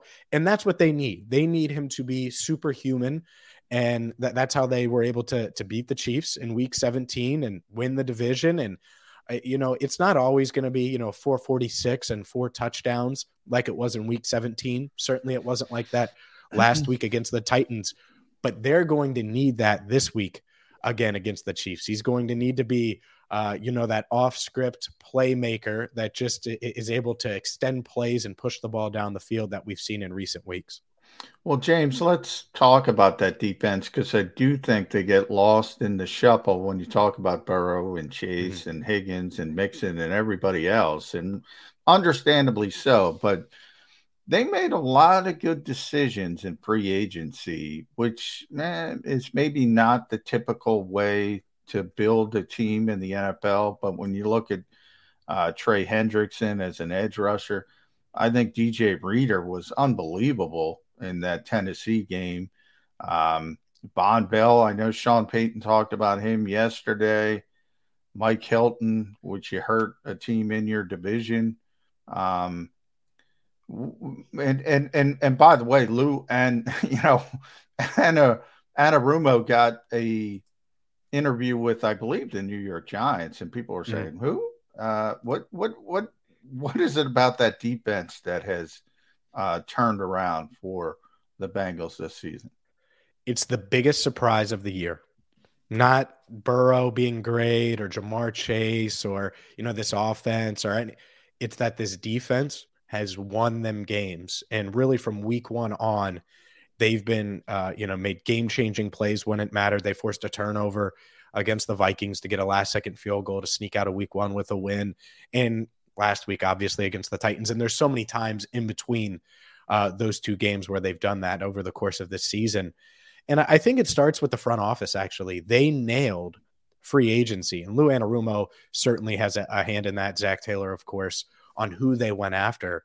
But over the past two years, they've signed DJ Reader, home run at nose tackle. Vonn Bell has been great for them at safety alongside Jessie Bates. They signed Chidobe Awuzie this offseason. He's clearly their number one corner and has been a difference maker. Mike Hilton, Eli Apple, Trey Hendrickson at defensive end, and he might be at the top of the list outside of maybe Reader as far as impact goes because he's been great. Had 14 sacks this year. They only had 17 sacks as an entire team last season. So it started by being aggressive, spending money, and uh, uh, aggressively addressing their weaknesses. But even then, like I said, I didn't anticipate them being this good this season and all of the pieces fit together like a perfect puzzle. And th- that's the part of it where Lou Anarumo deserves a ton of credit because he w- his seat was hotter than Zac Taylor's a year ago, and there was a lot of talk about him uh, being out as defensive coordinator. And the Bengals opted to stick with him, and they got the pieces that he wanted. And he's shown that with these pieces, he can put together a defense that doesn't only win one way, they're multiple. And, and, they you know switch from zone to man. They'll blitz some weeks they won't blitz other weeks. They, they've really kind of morphed and evolved depending on the opponent the opponent from week to week. And uh, he's done a, a, hell of a job. So i was not surprised at all to see the giants uh, want to interview him i don't necessarily think he'll get a head coaching job but what a 180 from a year ago where it felt like he was going to be out to now if he is in cincinnati you already know it. This coaching staff, all both coordinators and uh, the head coach Zac Taylor, they're all going to get extensions, uh, assuming that the the coordinators don't get head coaching jobs. Mm, let me follow up on that point about Zac Taylor, because mm-hmm. we have seen in the NFL, specifically this past season, um, not only coaches being fired after two years, but with David Culley, one year, one and done. That's a pretty quick hook, if you ask me. But it has happened in the NFL, and yep. Zac Taylor's coming off 4 11 and 1. Mm-hmm. Sounds mm-hmm. very familiar here in Philadelphia, as a matter of fact. Uh, season this past year. How hot was his seat? Was there actual pretty strong conversation that, um, you know, maybe he wasn't the guy to hire and maybe we need somebody else to bring in to pilot Joe Burrow going forward? Or was Burrow's injury actually advantageous because they said, well, Burrow went down. We had no shot after that. As soon as he had the injury, we really expected coach to win with uh, the backup quarterback we had. wasn't happening. Um, how how close was there uh, to a possibility of Zac Taylor not being the coach this year? I think, uh, know, I, I, think there were discussions for sure, and part of it was the Burrow injury, right? If you lose your quarterback, um, it, tough to make a, a second half run, and the Bengals felt like they were going to last year, not necessarily playoffs, but you know you get to that seven and nine range and you feel good about the future. Um, and, and instead, they didn't have Burrow, but but I think it was a combination of things. One, you're right, they lost Burrow. Two, they won two out of their last three at the end of last season. They beat the Steelers on Monday Night Football with Ryan Finley at quarterback. Last I checked, Finley wasn't in the league still. He might be on a practice squad somewhere, but uh, not in the league. Brandon Allen and company went down to Houston and won. So they had built some momentum going into this year. And, and, so I think that, along with Burrow, Burrow's injury, and the fact that Joe Burrow believes in Zac Taylor, all of those things uh, go into it. But I at the same time, if they didn't win this year, I think the seat was you know scorching hot coming into it because Mhm. the Bengals had invested a ton of resources into this team. You, you looked at it in in Zac Taylor's this offensive mind. Well, he's got a, a number one pick at quarterback, uh, the fifth overall pick at wide receiver, a 33rd overall pick in Tee Higgins, who was had a great rookie year, uh, a second rounder that they extended in Tyler Boyd, a second rounder and first round talent that they extended in Joe Mixon. He had all the, uh, you know, the weapons to put up a, a good offense, and so he needed to show that. Especially with all the money they invested on defense, they needed to win games. And to his credit, they did that. They got off to a good start, five and two. And anytime there were rocky waters this year, uh, they stabilized it, and uh, and now they're playing their best ball. So Zac's done a good job. His seat is certainly cool now, but there, there was certainly a path where if it went the other way, that uh, this could have been his final season in Cincinnati. And instead, like I, I said, now it's more talks of contract extensions than uh, you know hot seat talk. It's funny how things change that quickly, James. You you know the San Francisco 49ers probably more than anyone last weekend proved there's a lot of ways to win games in this league and one of them is special teams and Yep. hey that won uh, that won the game for the Cincinnati Bengals in the end because it was a rookie kicker fifth round pick banging it from 52 in the most high leverage of situations how good has Evan McPherson been for the Bengals in his rookie season? He's the best fifth round pick off the top of my head that I can remember in quite some time. And you know that was a debated topic. By the way, the they made it. Eagles uh, thanked the Bengals for an old fifth round Jake pick, Elliott. Jake Elliott, yeah. Yeah, and and honestly, I think because I covered that and I ripped Marvin Lewis when they released Elliott after picking him, you know, in Yeah. camp because he struggled a bit in camp. Um, but no, this kid is better than than Jake Elliott. I mean, he's been insane this year. He has 11 field goals of 50 plus yards or more, uh, combining the playoffs. He, he has eight field goals in the two postseason games, which goes twofold, right? You want to convert when you get into the red zone, and the Bengals haven't done that, but they have a guy who, who can certainly get them points and put points on the board. And um, he has 27. I'm doing some quick math in my head 27 of their 45 playoff points. So he's had a, a huge, huge impact. And for just being 22 years old, it doesn't seem like the pressure gets to him. And it- it's uh, kind of like Joe Burrow, kind of like Ja'Marr Chase. Evan McPherson is cut from that same cloth where they they embrace those big moments. It doesn't feel like their heart rate gets you know too high or anything like that, and they they come through. And he's had uh, four game winning kicks uh, that I can remember off the top of my head this year, and had a chance for a fifth. He hasn't been perfect, did miss against Green Bay, but he's uh, he's been a game changer. And I don't think they would be here right now if they didn't draft Evan McPherson, which is a testament to how good he's been this year as a rookie. All right, James, I'm going to make a statement, and please feel free to react and or correct if necessary, because I'll be taking a little bit of shot at the Bengals. Um, I did read this morning that Evan McPherson's jersey is now no longer available because they've run out of them. That there was a big run on them in Cincinnati. Understandably so. The kid, all he does is win games for you, but they don't have enough backup. To, they can't get him into production to get him ready for this week. I'm guessing that has something to do with the penny pinching team that the Bengals are, that they don't have excess jerseys ready to go or blank jerseys you could just add the name to. Shame on them. Is there another reason that I'm not seeing, or is it the Bengals being the Bengals? Oh, I, I don't know about that. I, I think that really what it is, it's a testament to how unforeseen this was, right? It- it- this type of run, and I, th- again, I even if you would have told me a month ago they're going to be in the AFC title game, I'm like, okay, Burrow's playing great, and I guess you could see it, but really, like, ah, I don't know about that. And and yet here we are. I mean, before they played the Chiefs and clinched the AFC North on January second, there was a lot of talk. They, they had to win one of two games, the Chiefs or the Browns in the season finale to, to clinch the division. And it's like, man, that's that's a tough one too. And who knows? Maybe the Browns squeak into the play. Like there was so much talk of that. And instead the Bengals said, nope, they won that Chiefs game. And their starters have won, what is it, five straight now, because you don't count that last week against the Browns where they didn't play anyone, including Joe Burrow. So no, I, I just think it was unforeseen. And uh and, and that's part of it. Now to your point, I would be on the phone with Roger Goodell, like, hey, man, we need some jerseys somewhere. Let's figure this out.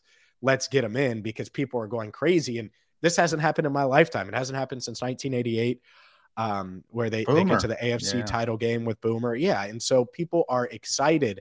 It was just really unforeseen because I think fans going back six weeks ago still didn't really know what this team was. Were they a playoff team? Were they not?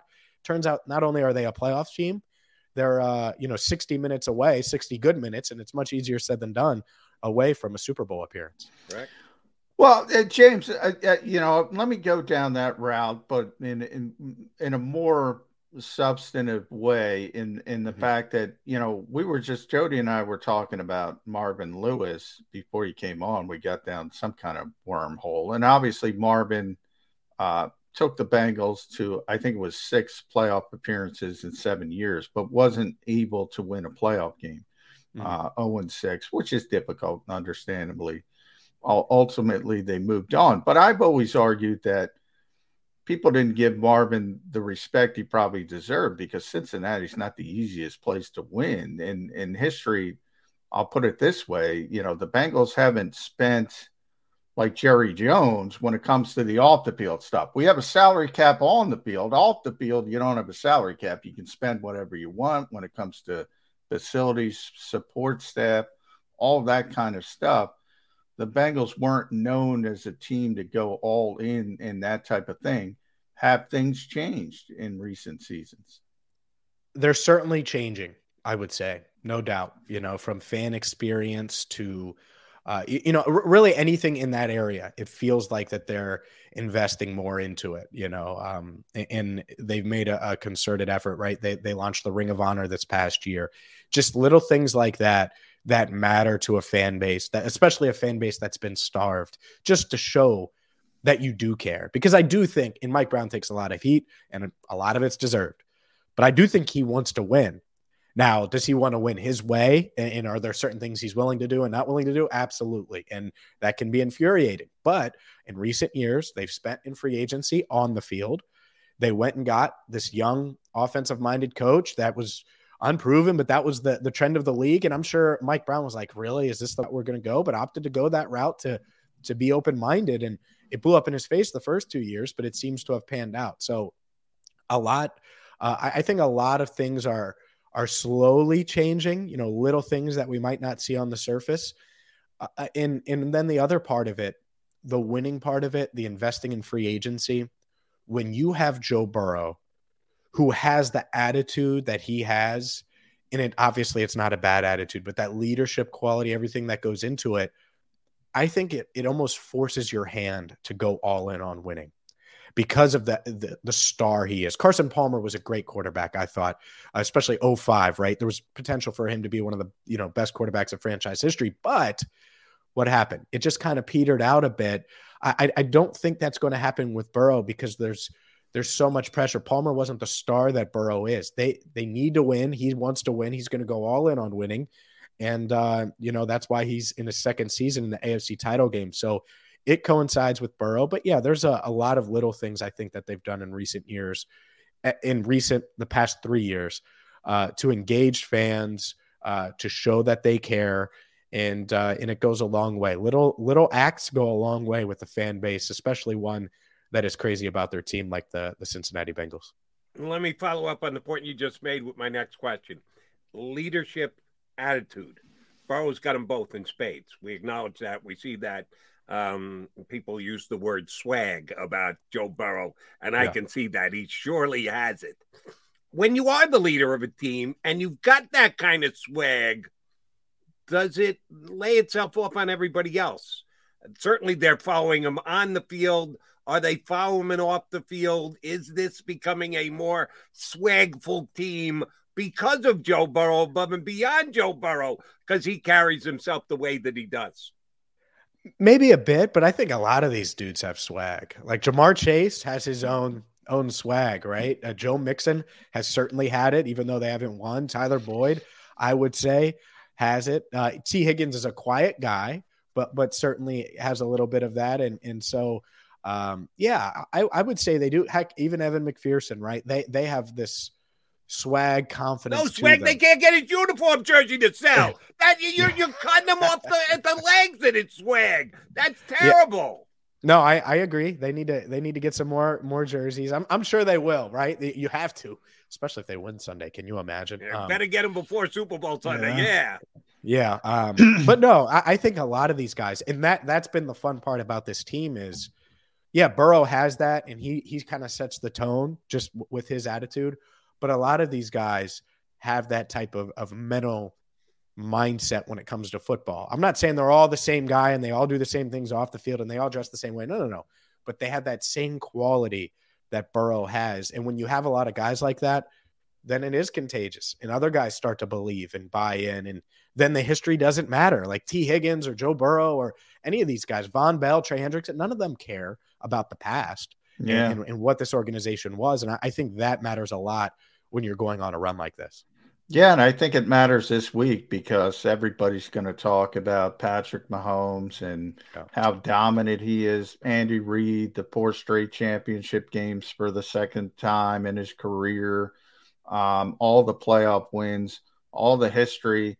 And a guy like Joe Burrow is going to say, "Who cares? Give me, give me the football." I think that's very important in a week yeah. like this. And that brings me to my next question, James, and that's Bates you mentioned with Boomer, I think that was 88, 81. Mm-hmm. Cincinnati in the AFC championship game. That would have been Ken Anderson. Um, they've been there twice. They won both times. And they faced the San Francisco 49ers both times in the Super Bowl. Are we going to see a Bengals 49ers Super Bowl? Is it bait? Man, uh, one that would be the ideal matchup. I don't think you want to have to deal with Aaron Donald and Von Miller and and those dudes from the Rams. So if you do get past the Chiefs, you'd probably rather face uh, the 49ers and, and, they've already played them. So, you know, in, in overtime, they lost 26 23. So that would be fun. Um, maybe, it, it, you know, I could certainly see it being fate. And I, I give them a chance against the Chiefs. I get it. It's Arrowhead. It's going to be really loud. You, have this just star impossible, insane offense where Patrick Mahomes can score in 13 seconds and Travis Kelce is so football smart. I, I don't know if you guys saw that NFL Films thing, but uh, you know he's on the sideline telling Tyreek what to do, and you know, you know it, it's a really, really tough offense to go up against. But like I said, these guys think that they they should win going into this game. You, you might not, I might not, that you know the whole world might not but Ja'Marr Chase and Joe Burrow and Evan McPherson and you know I could name the whole roster. They think they're going to go there and win, and that's the the first step when you're going to pull off an upset like this. The other reason why I, I like the Bengals to to give the Chiefs all they can handle, Joe Burrow is so intelligent uh, of a football player. And the mental side of it, the mental game, he got confused a bit last week. Mike Vrabel did a great job against him but this week, I don't think Steve Spagnuolo, and he's going to have a you know a wrinkle or two. I don't think Burrow's going to be confused. He's seen that defense once, and so yeah, there might be a feeling out process early, but I think he's going to get going from the jump. He's been really good in rematches against teams. Uh, last year against the Ravens and Steelers, he got blown out and they confused him. Those defenses got after him a bit. This year, he swept both of them and he played well in all four games. So I think, and that's just one of the examples of rematches where he's been successful. So I give them a, a good chance. I understand why the Chiefs are favored. Um, a, a, lot's going to have to go their way, right? As far as you know, turnovers. You're not going to have to like the Samaje Perine turnover the other day. Burrow puts it on him, and he just lets it go through his hands. And we can debate if it was an interception or not. Point is, it was ruled an interception. Those things, if you do those things against the Chiefs, they're going to make you pay, and it's going to be hard to recover. So uh, you can't have those turnovers. You can't get down early like you did in that first matchup against Kansas City. They overcame three 14 point deficits in week 17. They were down 14 nothing, 21 7, 28 14, and found a way to rally. That can't happen uh, on Sunday if they're going to win. But I, I do think they have a, a legitimate chance. They have the offense necessary. And more importantly, they have the quarterback to do so. But can they keep him upright with Chris Jones and company on the other side? That's uh, that's the big question going into Sunday's game. Yeah, different location this time. Had the Cincinnati faithful to help lift them from those two touchdown deficits. Not going to be the case in Kansas City this week. All right, using last week as a template, um, and Andy Reid uh, didn't fill in the blanks on this. This is just my supposition. They probably came into the game and said, Well, we can't let Stefon Diggs beat us. And he didn't. And we don't want the tight end Knox to beat us. And he didn't. And maybe even Beasley in the slot can't let him beat us. And they didn't. Oh, Gabriel Davis did to the tune of 200 yards. So he can't stop everybody in the passing game. That's one of the things Cincinnati has going for it. Chase is great, and Andy Reid knows it because he got 260 against them already. Tee Higgins has been pretty damn phenomenal, and your tight end is a player.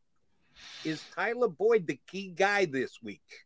If Gabriel Davis was the guy who almost got the Bills there, could Boyd be the man for Cincinnati? No doubt. I, you know, you could tell me any of these guys have huge games, including Ja'Marr Chase, and, and uh, you know, I would not be shocked. And that's the beauty of the Bengals' vision uh, of this Bengals offense because they've invested high picks in these receivers. You have to pick your poison with Burrow playing the way he is. And if you want to cloud chase or double chase, try to take him away, that's fine. Burrow's comfortable with that. The Bengals are comfortable with that because someone else is going to be open. And, you know, I, I think that really it, it, might be a Boyd week. Uh, I also think it could be a big Tee Higgins week if they try to take away Chase. And I was talking to someone who, who broke down the all 22 for me at allbengals.com. And I, uh, his name's uh, Mike Sant- Santagata. And he was looking at things. He was like, yeah, I think the Bills anticipated that the Chiefs were going to really try to take away Stefon Diggs, but they didn't do much. Uh, you know, the Chiefs didn't do much that different uh, th- than they usually do. And so if that happens, the Bengals are going to still throw at the chase. So we'll see, but I, I would not be shocked if all of these guys have pretty good weeks. But at some point Boyd is going to have I was I was telling this to someone yesterday. Boyd's going to have a huge game, you know, a double digit catch, 100 plus yard game. He hasn't had that in the playoffs yet. Could be Sunday. Would not shock me one bit. Yeah, uh, last one for me, James. I got to talk about Ja'Marr Chase because there was so much talk back yeah. in the summer about him dropping footballs, and and all of a sudden he's just the most explosive receiver in the NFL. I think he's 18 yards away from breaking the postseason rookie record for receiving yards. Oh, I think he's going to get that even if the Chiefs try to take him away. Yeah. what is it about this guy that is, and and part of it is the compliment. Look, you need the vehicle. The quarterback's getting him the football, but these guys have dated back to their days at LSU. Nobody's better on those deep throws, and we got a, a rookie receiver and a second year quarterback. It's pretty pretty amazing. It is.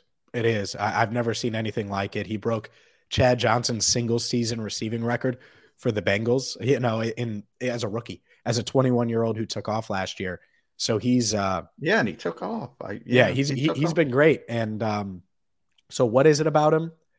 He's an athletic freak. That's part of it, right? He can run, catch. He's super strong. He's great after the catch, and he's uh, fast, of course.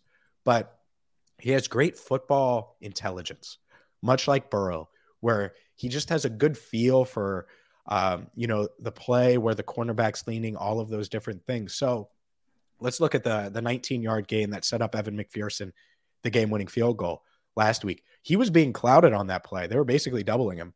They had a safety over the top, and he got off the line. They were pressing him with Jackrabbit Jenkins. He got off the line with ease, made him, you know, left Jenkins in his dust and shook the safety and still got to the boundary and made that catch, got two feet down, tap, tap. Now they're in field goal range. That's such a unique play for a rookie to make or any receiver to make. It's tough. They were trying to take him away, and he made both guys look silly. And that's why th- there was a little lull midseason for Chase where defenses had adjusted. He had exploded. Everyone was talking about him being offensive rookie of the year. And it, it was him adjusting to life as a true number one, where the NFL is treating him that way.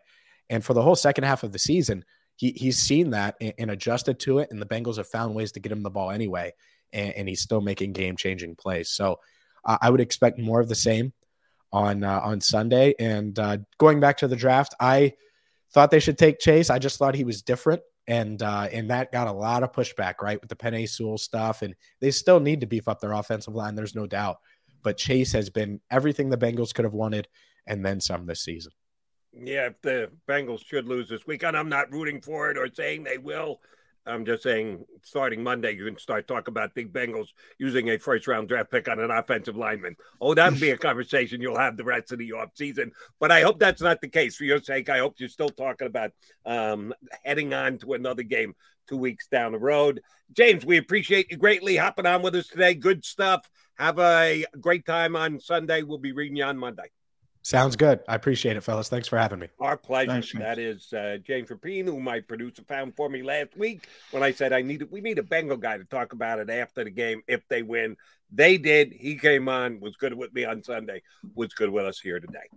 John McMullen and Jody McDonald, your AKA Mac and Mac guys here on Birds 365. Let's see. We got about five or six minutes left here on Birds 365. Don't even think about tuning us out. Go for the midnight dares Go for the memories. Go for the view that goes on forever. Go for the bubbles in your bathtub and in your drink. Go to bed whenever you want. Or don't. Go for him. Go for her. Go for the wind. Go to Ocean Casino Resort. Book your trip at theoceanac.com. At Stateside Vodka, every new customer gets the world's best rocks glass. Free. What's that? Uh, a rocks glass? You're telling me that bottle is cut in half? You could say that. Holy shit. And you're telling me I can get one of these glasses for free? That's right. One free rocks glass per customer with each first time purchase of Stateside Vodka. So good, it just disappears.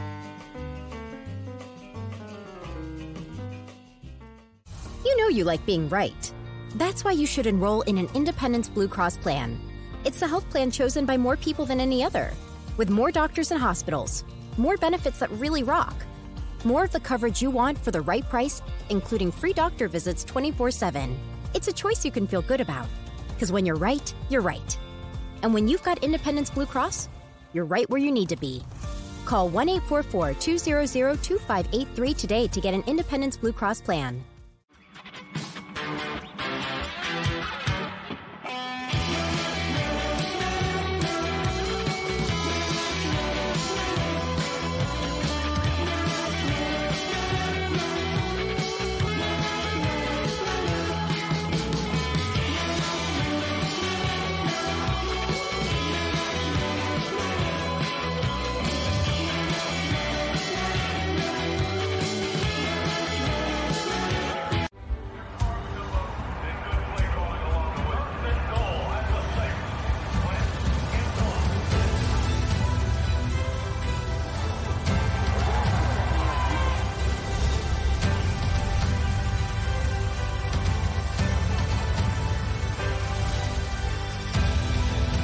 Field of life, First Trust Bank is there for you. Three. One, two, three. Because Philadelphia dreams deserve a Philadelphia bank.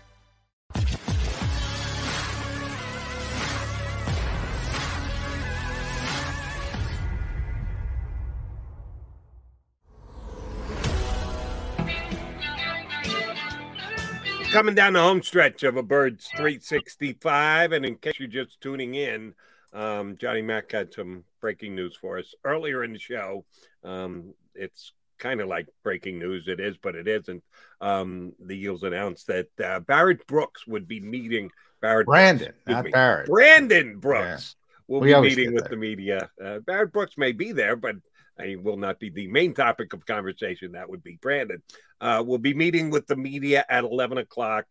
Uh, John and my speculation is that it's probably the let everyone know that his football career has come to an end. Hope I'm wrong. Hope he hope he's going to give it another shot and come back. But um, I don't think the Eagles will be just blown away if that is the case. He walks away because uh, the guy's just had a string of awfully bad luck and been injured and had to rehab and the like. That whole story about all oh, the Eagles were protecting him late in the season because they want him to have a a off season free of rehabbing yeah, it's probably a little BS uh, involved. And we'll find out if that's the case today. So John will be heavily involved in that. And we'll be talking about it here tomorrow. Uh, but we got a good show planned for tomorrow. Um, Ira Kaufman from JoeBucsFan.com is going to hop aboard uh, because Yeah, I think Brady is starting to lean toward a potential retirement. Ira is the uh, Tampa Hall of Fame voter, so uh, I do want to throw a couple questions by him about who's going to be making the Hall of Fame. They already had their meeting; they just haven't revealed the results yet. They'll do that uh, uh, the week of, of the Super Bowl. Uh, so I'm looking forward to talking to Ira. And also, Mike Sielski's going to join us tomorrow. Johnny sent me a text and said, Did you see Sielski's article about the Eagles uh, in the Inquirer? And I hadn't yet.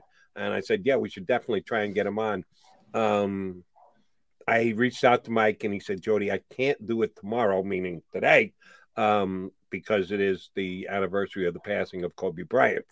And Mike has since written the book about Kobe and his life here in Philadelphia uh, prior to uh, becoming an NBA player, uh, which is playing to rave reviews, as a matter of fact. Great job by Mike Sielski, but understandable that uh, a bunch of people wanted to talk about him since he just did put out the book. Um, Kobe Bryant, may he rest in peace, and we're still uh, grieving for his family for that great loss. Um, looking forward though to talking to Mike. He said I can do the next day, so we're going to punch him up. Talk Eagles. We'll probably get a little Kobe Bryant in with him tomorrow as well.